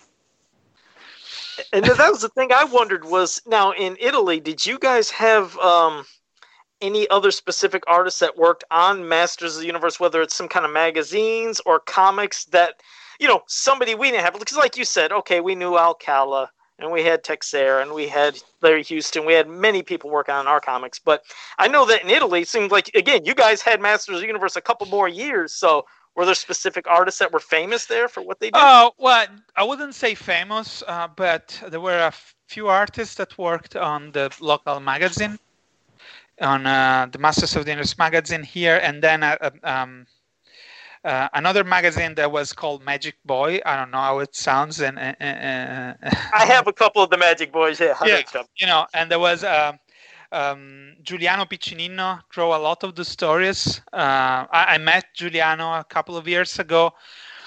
Uh, is not super famous, but he works in the industry still. He was a sweet guy, uh, and he, he enjoyed a lot doing Masters of the Universe. And then, other than Giuliano, there was a guy that did some merchandising stuff called Flavio Ferron. And the way I found out, uh, I, I, don't know, you, do you know the uh, magnetic board? There was like this um, Grayskull. It was Magnetics. Was it the one yeah. that's called Magnetics? Yeah. Yeah, yeah. Okay. That was illustrated by this Italian guy. Oh. I didn't know about that. He also did some premium toys for Quick Powder. Um, so I was at school and there was this one of the teacher, not my teacher, but one of the teacher at the comic book school in, in Milan, Flavio. And we were talking about Masters of the and he said, "Oh yeah, I illustrated this magnetic board and the, the quick toys." I said, "Really? That was you?" yeah, yeah, it was you know a paid job when I was young. Yeah, when you said quick for a second, I was thinking Nestle Quick. I was like, "Hey, I know Jim Steranko did some art for the Nestle Quick can yeah. and did that poster." So, oh, okay, okay. Yeah, yeah, yeah, yeah. That, that, yeah, that's.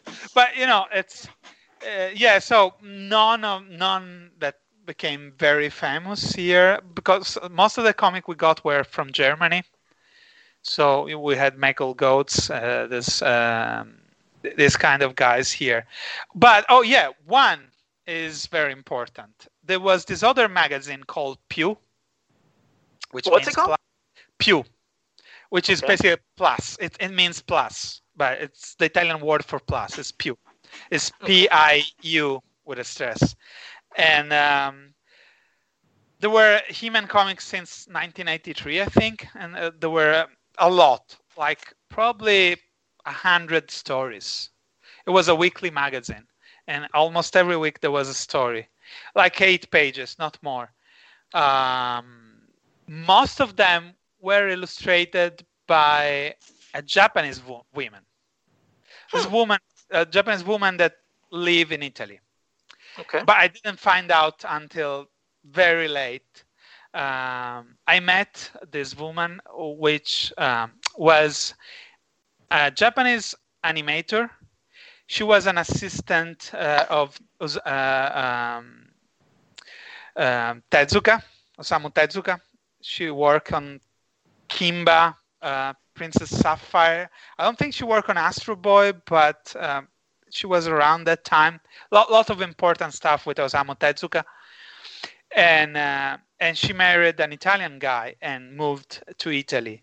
And she did a lot of comics for kids, including Masters of the Universe. Uh, her name is uh, Yoshiko Watanabe. And I met uh, Watanabe senpai years ago. And um, and she was so surprised that uh, I, I, knew her for Masters of the Universe. She, she's a very funny woman, and um, and she was very sweet. Uh, she signed my my magazines, and we, we were talking about because they were very very wacky stories.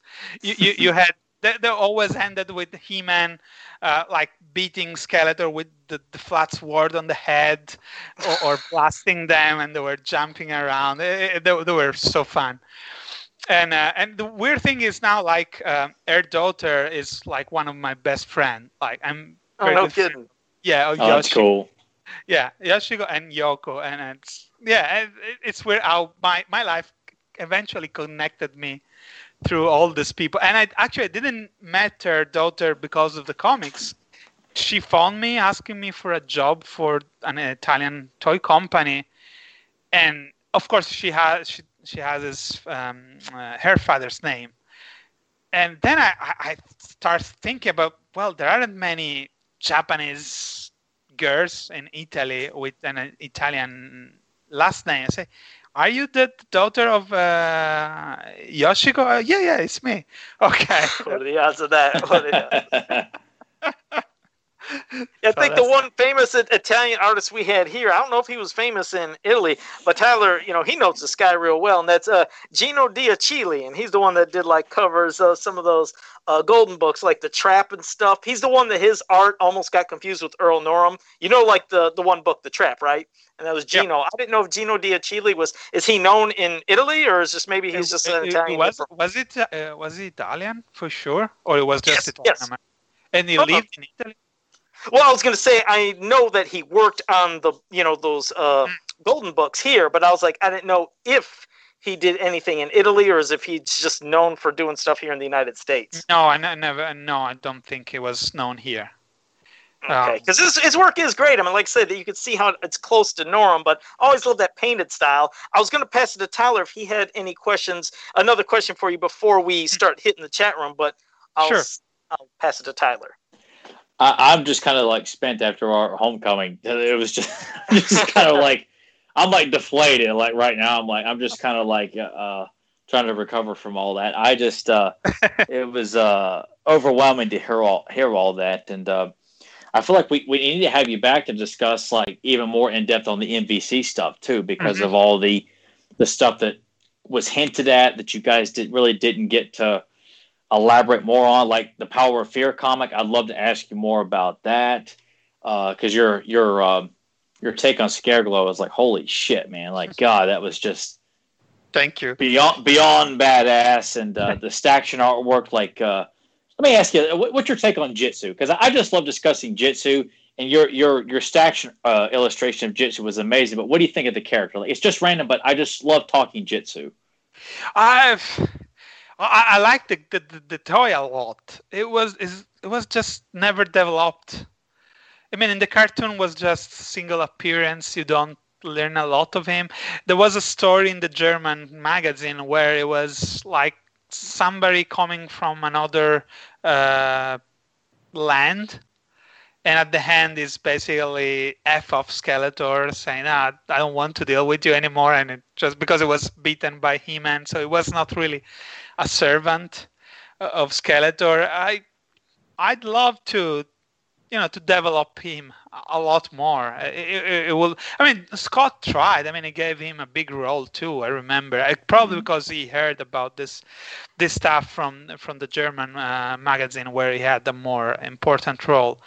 Um, but yeah, it is the guy that lacked any real background that could be used. Um, I, I, I like the, the take that the four. Well, there was more uh, another guy that worked with the Four Horsemen. I never know if I can mention him or not, but it was our friend George that did the Jitsu Staction, and uh, it's all his ideas. And uh, of course, I, I, can tell he had a lot of great ideas about Jitsu. Uh, and he did. I, I think he also did the classics figures.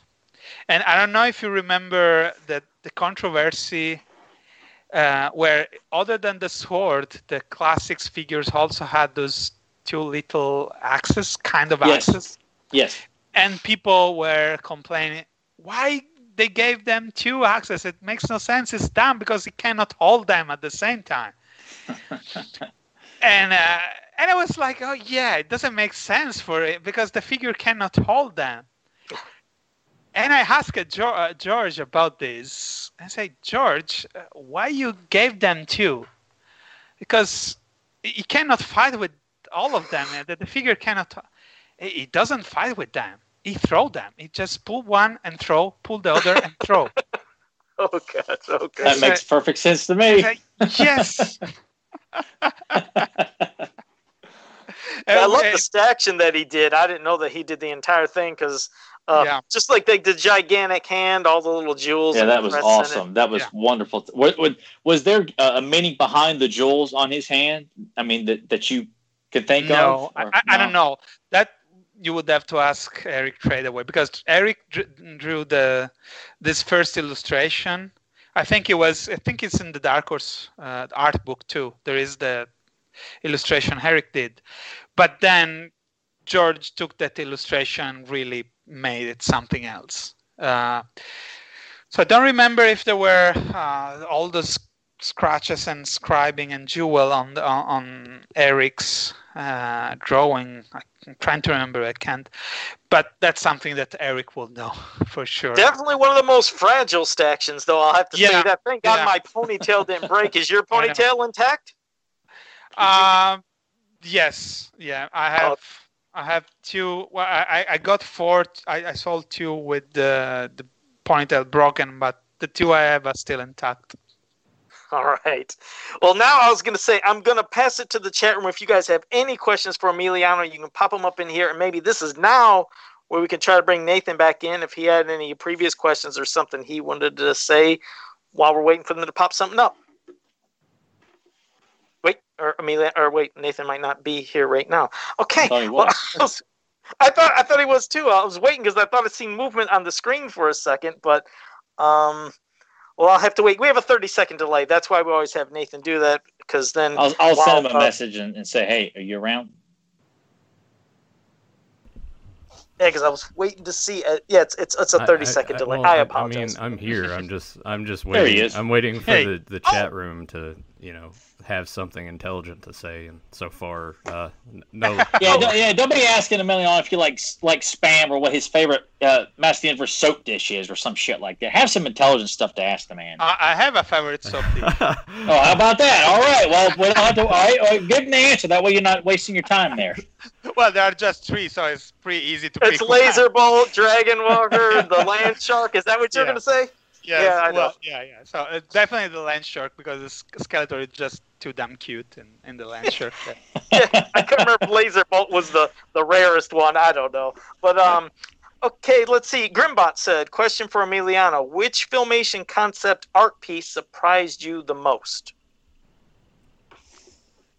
Uh, it depends on what uh, what what uh, what uh, you mean because like artistically what I like it or what I like because it exists and I have it or I have seen it.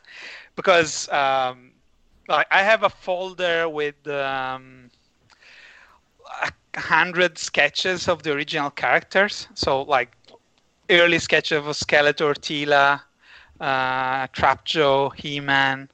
So of course, you know, uh, I paid a lot for them. um, like yeah, let, us say I could have bought a car with that folder. Uh, he said basically he's like um, he meant as in whoa I didn't expect that. That's what I guess he meant. yeah. Okay.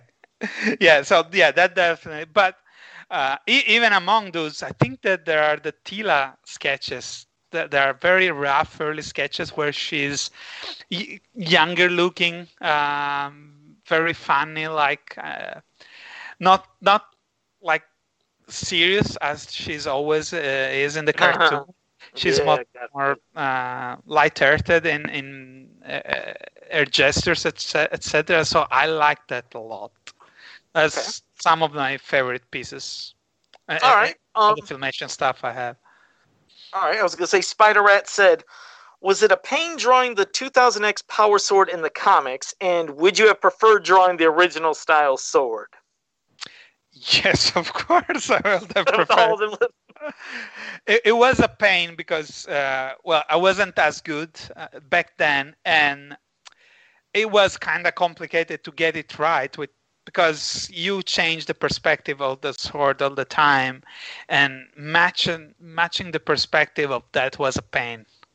Um, so what I did was had this uh, flat shape of the sword, um, just the outline, and every time I had to draw it, you know, on the layout, I would change this this shape to adapt to the actual pose that the, the, the and the angle that the, the sword was supposed to to be in. So I had this kind of uh, sort of silhouette of the sword in the right perspective, and then I just had to mm-hmm. add the the thickness uh, and, and the depth so that helped a lot but i had and you know also because there was this the weird symbol that he-man had oh, that was on the sword too so i had to replicate that every time so mm-hmm. yeah i i, I tried to i i use this little device uh, to, to, help me drawing it. But yeah, yeah, was... that must have been a pain to draw that over and over. Were you a fan of that 2000X sword design? Honestly, no.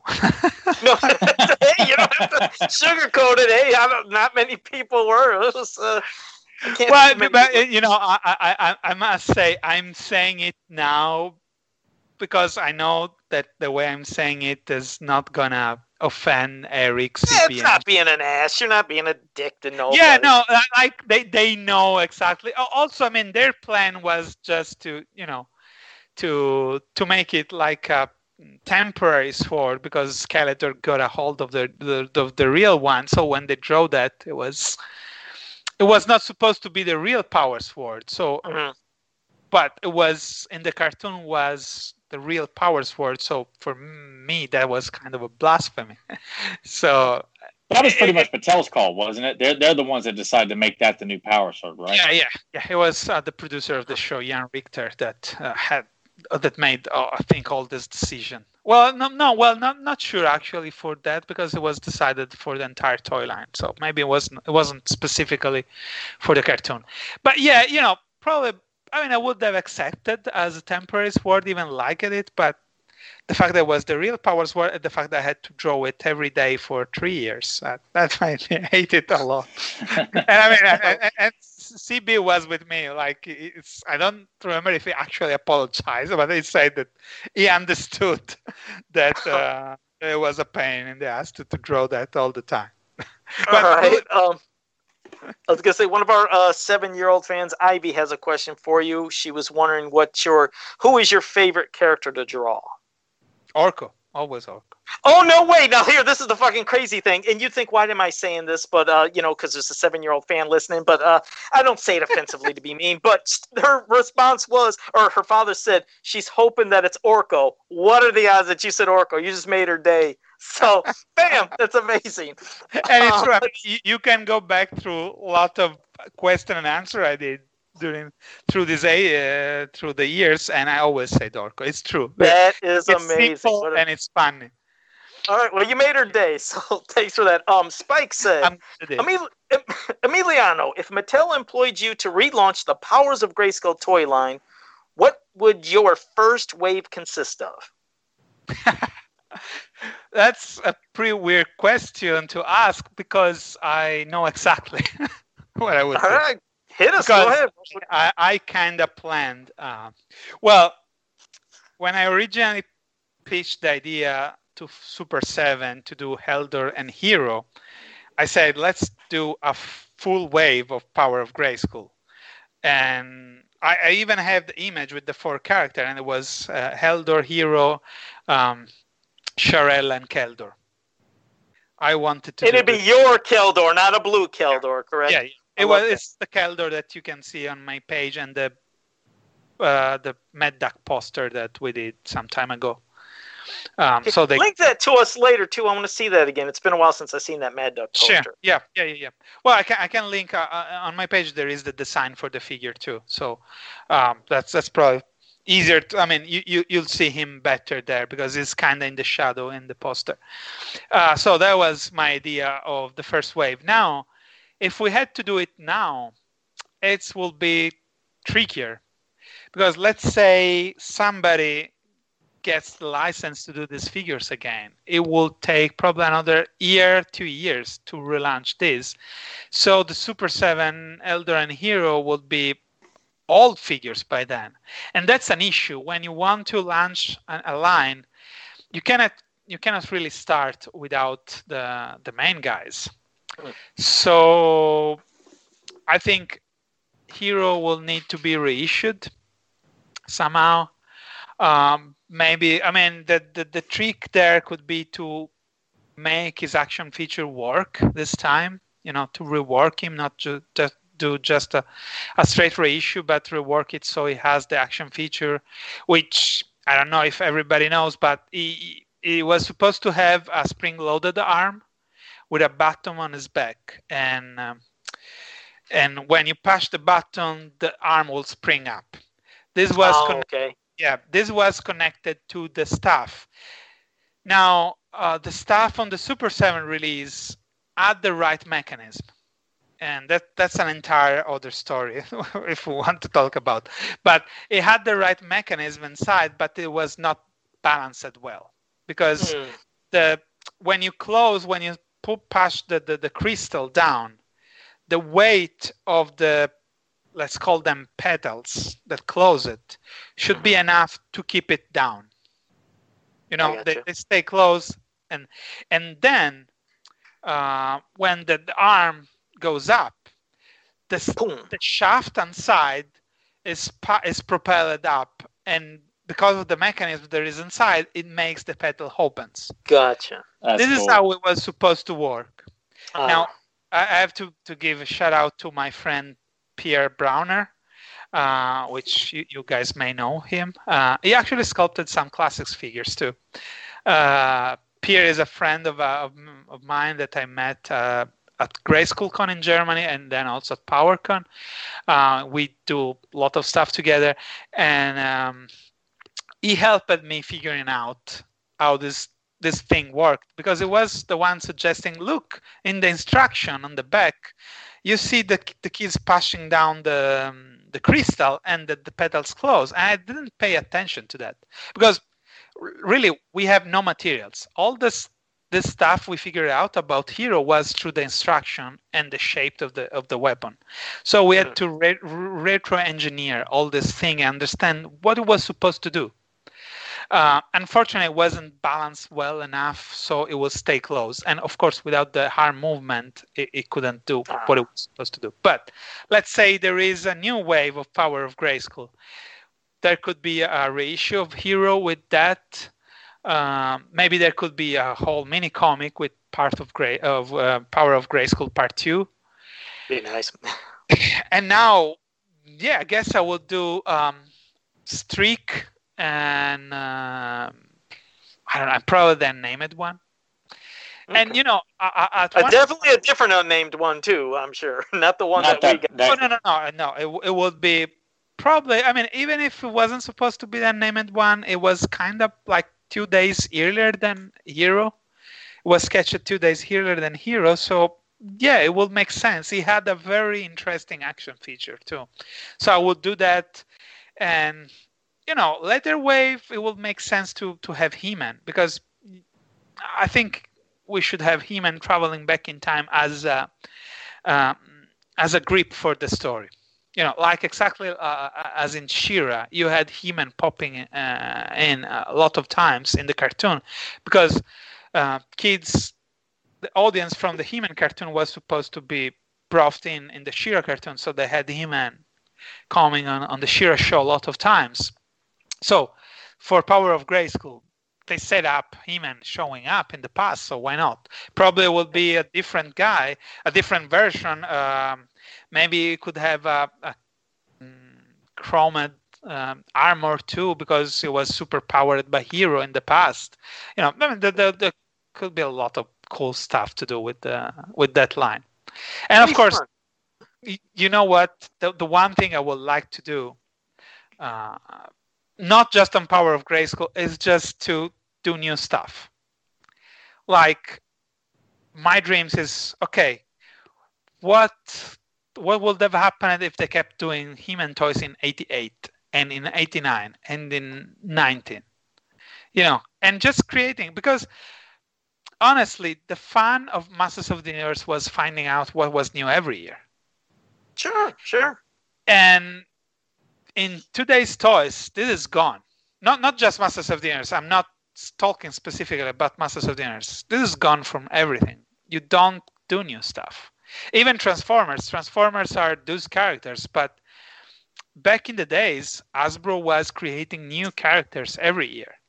And now we have to rely on just bringing back uh, Optimus and Bumblebee and Soundwave. And yeah, the same tried and true character. But you're right. Yeah. I mean, that's the thing. That's what made it exciting to collect the toys. It you didn't know what you were going to get, and it just yeah. expanded the universe. You wanted new stuff. Yeah. That makes I, perfect sense. Yeah. Well, I, I, I'm all for that, but I feel like they don't. They never put anybody competent in the position to come up with characters who get the mythology or the property. That's why, like, I, I've I've always kind of frowned upon it because they don't put people in charge who who could create like you know obviously I trust Emiliano to to come up with you know a wide variety of of heroic and evil warriors because like you don't have to question the logic because he gets it. Like he's not going to come in there and come up with some sort of you know like god this this character does not belong and we don't need to go back down that path again of who we're refer- referring to. But yeah, I, I love to see new characters, but it's it's got to be someone who gets Transformers, who gets GI Joe, who gets He Man, or who gets Ninja Turtles, because you know you can come up with. There's a lot of really bad fan creations out there. Like that, that's cool from their own idea, but for the masses, like you got to have somebody who really understands this property. I, I understand it's not an easy thing, and people working on this stuff also have a lot of other things to, to think about and i know i'm not obsessed with it so maybe that's why i get closer to this concept uh, but also it, it, it's also a market problem um, w- like imagine even if it's done right i don't think new characters will be that well accepted anyway even if if they're done right I don't think people will be able to will, will be yeah will be able to accept new guys that easily. And you know, if you bring Masters of the Universe to Walmart like they're doing now, and they do, of course, I totally agree. You have to start with the main characters, but let's say they start adding new stuff on Wave Two or Wave Three like the, that Keldor that won the the the, the poll mm. the other week.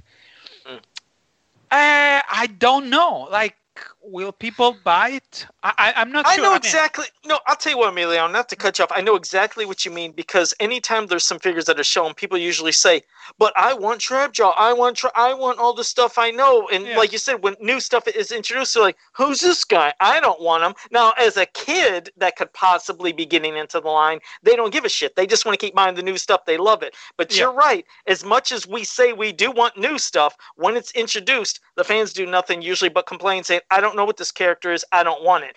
But it's almost like with what Tyler was saying. You would hope somebody that gets Masters could create it and make something so damn cool that you wouldn't question it. Because, like for an example, when Draego-Man was introduced, nobody said that looks like crap and doesn't belong. They said that's fucking cool. Everybody wanted it, but there were some other characters like Psychop and Sir Laser. Like, what the hell is this? People weren't into it, but I know what you mean. It's it's hard to get the fans to say, "I'm gonna buy it." When it's brand new. But yeah. hopefully, if they just get the essence of Masters and can create it, you would just hope people embrace it. Because I'm with you. I would love to see new stuff, but you wonder, will fans accept it?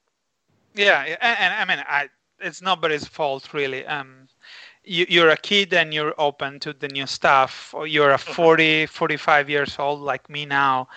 I understand it's harder to to accept new stuff. You you're just you love the stuff because it's your memory and your childhood.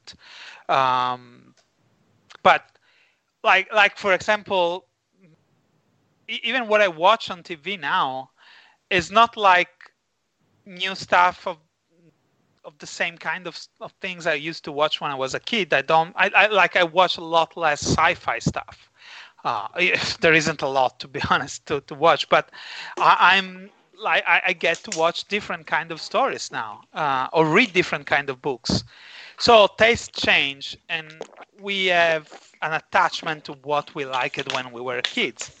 So and for a company that translates in simply uh, do we risk putting money into tooling for something that people won't pay it's that's a real problem for them so i understand why they don't want to take the risk. There are ways around it. Like w- one thing i suggested super uh, sorry i don't want to like i just i'll just finish this. What i suggested super 7 and they were with me with uh, this when they were thinking they were allowed to do it was okay let's uh, let's do the main characters first. And then like in third fourth way we start introducing concept character or other characters like they started doing shadow weaver and uh, uh, Evilseed for example and then you, you get people used to, to buy stuff that wasn't a toy before but they knew and maybe we can do uh, like concept stuff like the horror mom yeah.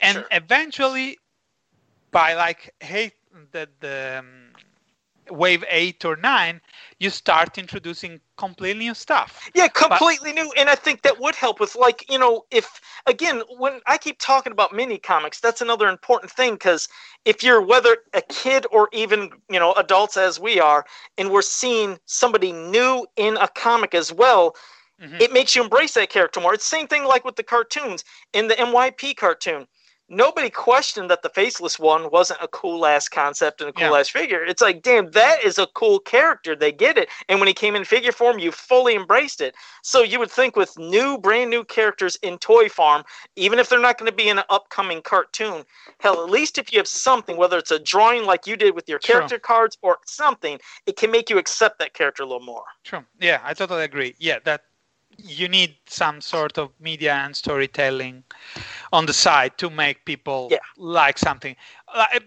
Scott was actually right on this stuff. He put new new some of these new guys in the mini comics, and people now want uh, I want some of these figures. Some I don't personally like, uh, but people still want them in classic. Of course, now that there is very little chance they will ever get them, but it, it works. You, you're perfectly right. It, it just you, you put them in a story, you make them alive, and people yes. will start wanting them.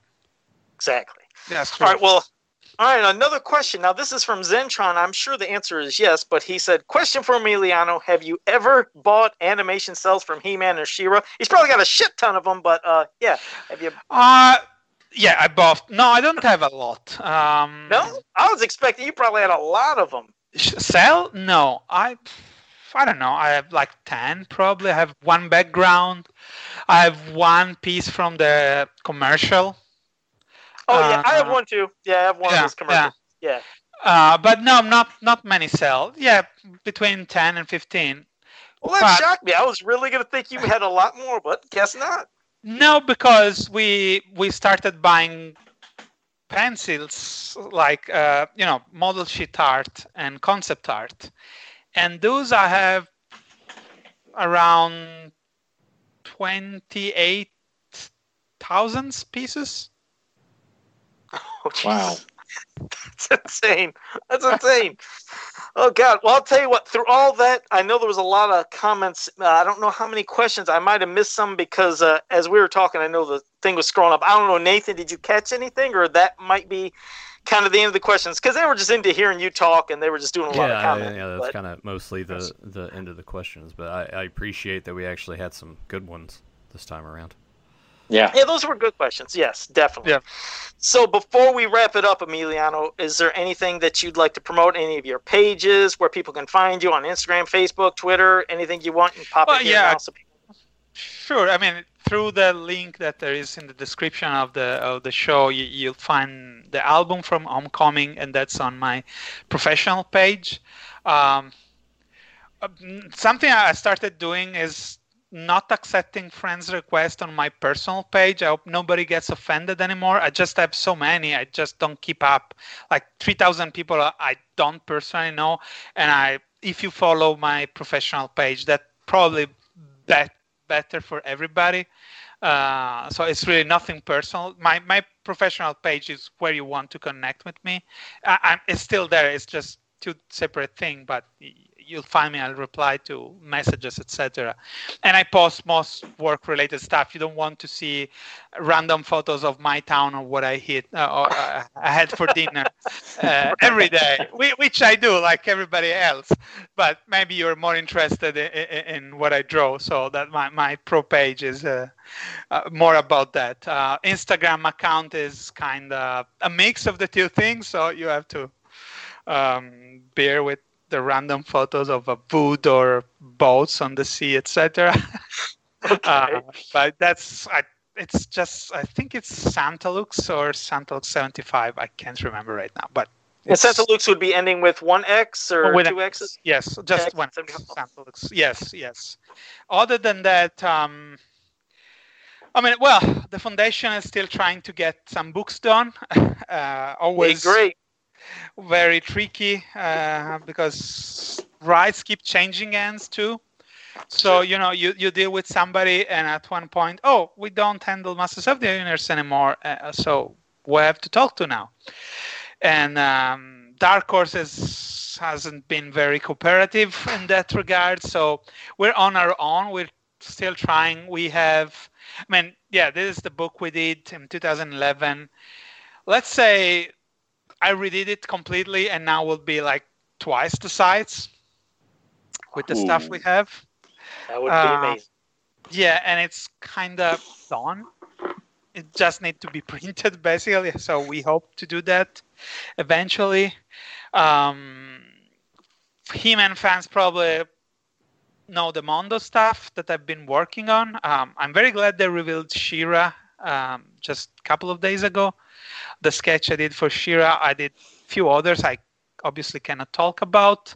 That is very exciting working with Mondo because you can do this giant figure with a lot of details and go crazy with a lot of stuff. So, I mean, I hope to keep doing them. Of course, I hope they, that they, they will keep calling me. I, I think if they notice that people like what I do, they will keep calling me for this. So show support for those figures. I know they're expensive and they sell out. They're worth it though. For people that can afford them, there is a lot of accessories. They are definitely well worth it. Yeah, yeah. Th- thanks. And uh, it, it's fun to do it. I had a lot of fun with Brock Otterbacher, and uh, and now it's not anymore with the company, but. Um, with the folks over there, I think we'll we'll keep having fun with those. And who knows? I'm to be honest, I, I, have to say I'm sorry that Super 7 cannot do uh, Masters of the Universe anymore. I know there are many folks that are not super fond of what Super 7 did, the quality, uh, uh, the delays, etc. Uh, personally, I think quality improved a lot. Uh, over... It did improve, and it, the thing I got to give it to them on those vintage style figures, if anything, I love that they kept you know the action twist waist you know they yeah. they felt like action figures. And yeah. that's something that you know while these origins uh figures that are coming out look great they're just articulated they have no twist punch they have nothing they don't feel like an action figure for kids but you know just my yeah, opinion it, not it, shooting it, and shitting on things. No no no it's just a different concept. This is yeah. an avatar of a of an old idea. Uh, it's not like a toy it's uh, a representation of another toy, which is what Classics was too. Um, it wasn't that toy. It was, oh, remember that toy? Here is another, an idea of that toy, but it's not a toy. With Super 7, what I wished uh, I could I could have done with them. We never get to that point. I don't know if they would ever allowed me to do. Is that I wanted to do toys, and not just uh, figure of a toy. No, a, a, real toy. I wanted the figures to have action feature, to yes. work exactly like the old toy, we, even with the limitation of the old toys. Like, not let's not do something with Bluetooth because in the 80s you didn't have Bluetooth. So let's keep it in that realm. Um, and unfortunately, yeah, we didn't get to do to to that. We they didn't were um, didn't had permission to do. Different stuff. They only they were limited to the cartoons, unfortunately. Uh, Eldor and Hero, as they said, they were kind of a one-time thing they were allowed to do. That we mm-hmm. couldn't do more. But yeah, the the thing is, uh, the artistic freedom that you would get with Super Seven, you w- won't get with other with Mattel. Just because they have different market, different audience, and different purposes. Super Seven could do the wacky thing like the Chia Pet or the you know the piñata, the Skeletor piñata. This kind of stuff it was for that specific audience that Super Seven had, and it was yeah there were issues with some of the figures uh, at the at the beginning, and I know why because there was new things for them they weren't prepared to do. That kind of uh, and that scale and that volume of product. And uh, but they had this freedom and they had this mentality like let's do toys, let's do fun thing, let's stay in the trim, let's give them the, the twist waist action feature. Um, I mean, Mattel will do their thing. It would have been cool if Super 7 could have kept doing that thing. And um, I mean, we, we got new art from Errol uh, yeah, how so cool that, was that? that? that? was that was. We, Errol was so happy to do that. Like he, he still write me uh, every now and then. Say, "Oh, that was so fun to to to, to do this again," and uh, and I, of course there were other artists too. Uh, that uh, Marco Failla helped me again. Emanuele Lupacchino, uh, um, Adam Adam Moore.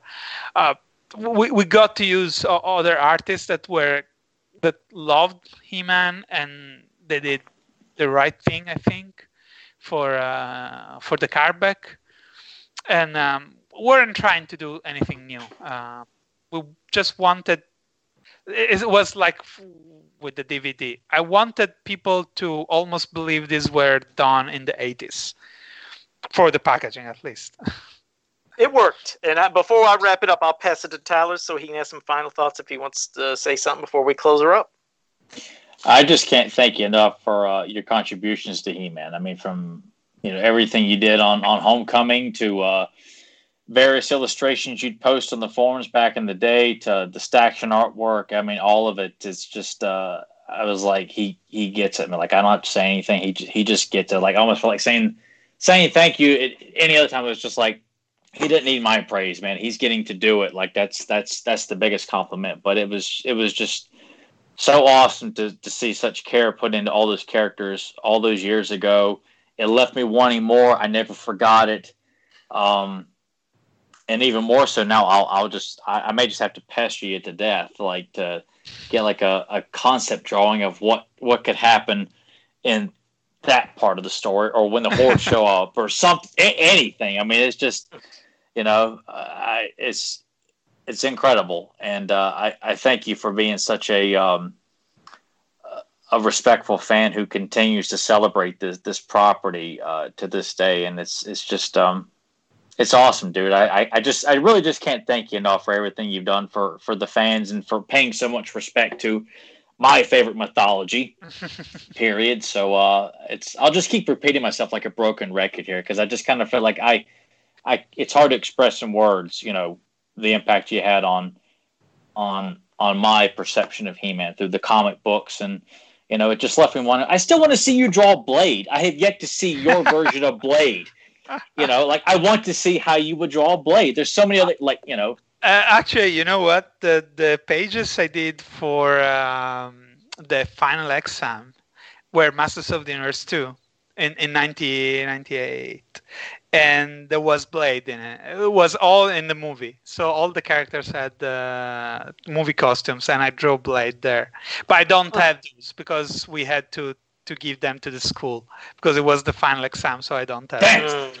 And they were pretty bad. I remember they were pretty. bad. Oh, of course. So if you said Homecoming was pretty bad, like I can't imagine how no, badass those, that those Blade were was. Worse. Those were definitely worse okay. because. They were All right. Well, Emiliano, it was great having you on. We appreciate it, and we're definitely going to have you back because there's a lot more things that sure, we can discuss. Sure. yeah, I got so much more I got to ask you, dude. So we'll we'll save that for part two. Absolutely, it's it has been my pleasure. And again, I said um, it was really that I I, I saw how you guys got what I wanted to say uh, and how I wanted to say. So it was, it was it impressed me that the message uh, went through and you appreciated exactly certain things that I that I tried to convey with the with that work. So I, I thank you for paying attention and, uh, and and loving my work. You oh, do God, something yeah. great, Our people pleasure. are going to definitely appreciate. Yeah, definitely appreciate it. So, but I wanted to again and thank you for everybody that was in the chat room joined us, and glad you enjoyed this episode with Emiliano. People that are new to this channel, make sure you like, subscribe, share, and ring that bell so you can always get notified when we go live. And until next time, have a powerful day. You want to know something, kid? I don't think this is any synthesizer. There's my movie uh, quote. Emiliano want to get this one. He better get it. I well, actually know it. Yeah, I, I, got it because you know I, I listened the original to the movie in Italian, so you know the, oh. the English lang- uh, the English dialogue. I've eventually I've seen multiple time in English, but I haven't memorized all the, the English dialogue uh, uh, as well. But uh, yeah, uh, to to to finish, um, I, I wanted to apologize for fiddling with my hand all the time it's something I do when uh, uh, when I'm talking, and but it's it's a fun thing to uh, show you what I'm fiddling with. Uh, this is a Top Toys paint mask for Webstor. Uh, Whoa! To, to, paint the teeth on on Webstor. Oh, wow. cool. So I had it here, and I kept uh, fiddling with it. They they gave it to me. the, the owner of Top Toys says, "Oh yeah, take this. Oh, I wish I had something like that I could just fiddle with. You know, I just what what do I got here? I got a pop so I can fiddle with here, and you got you know a top toys artifact. I fiddle with my mask the whole show, so.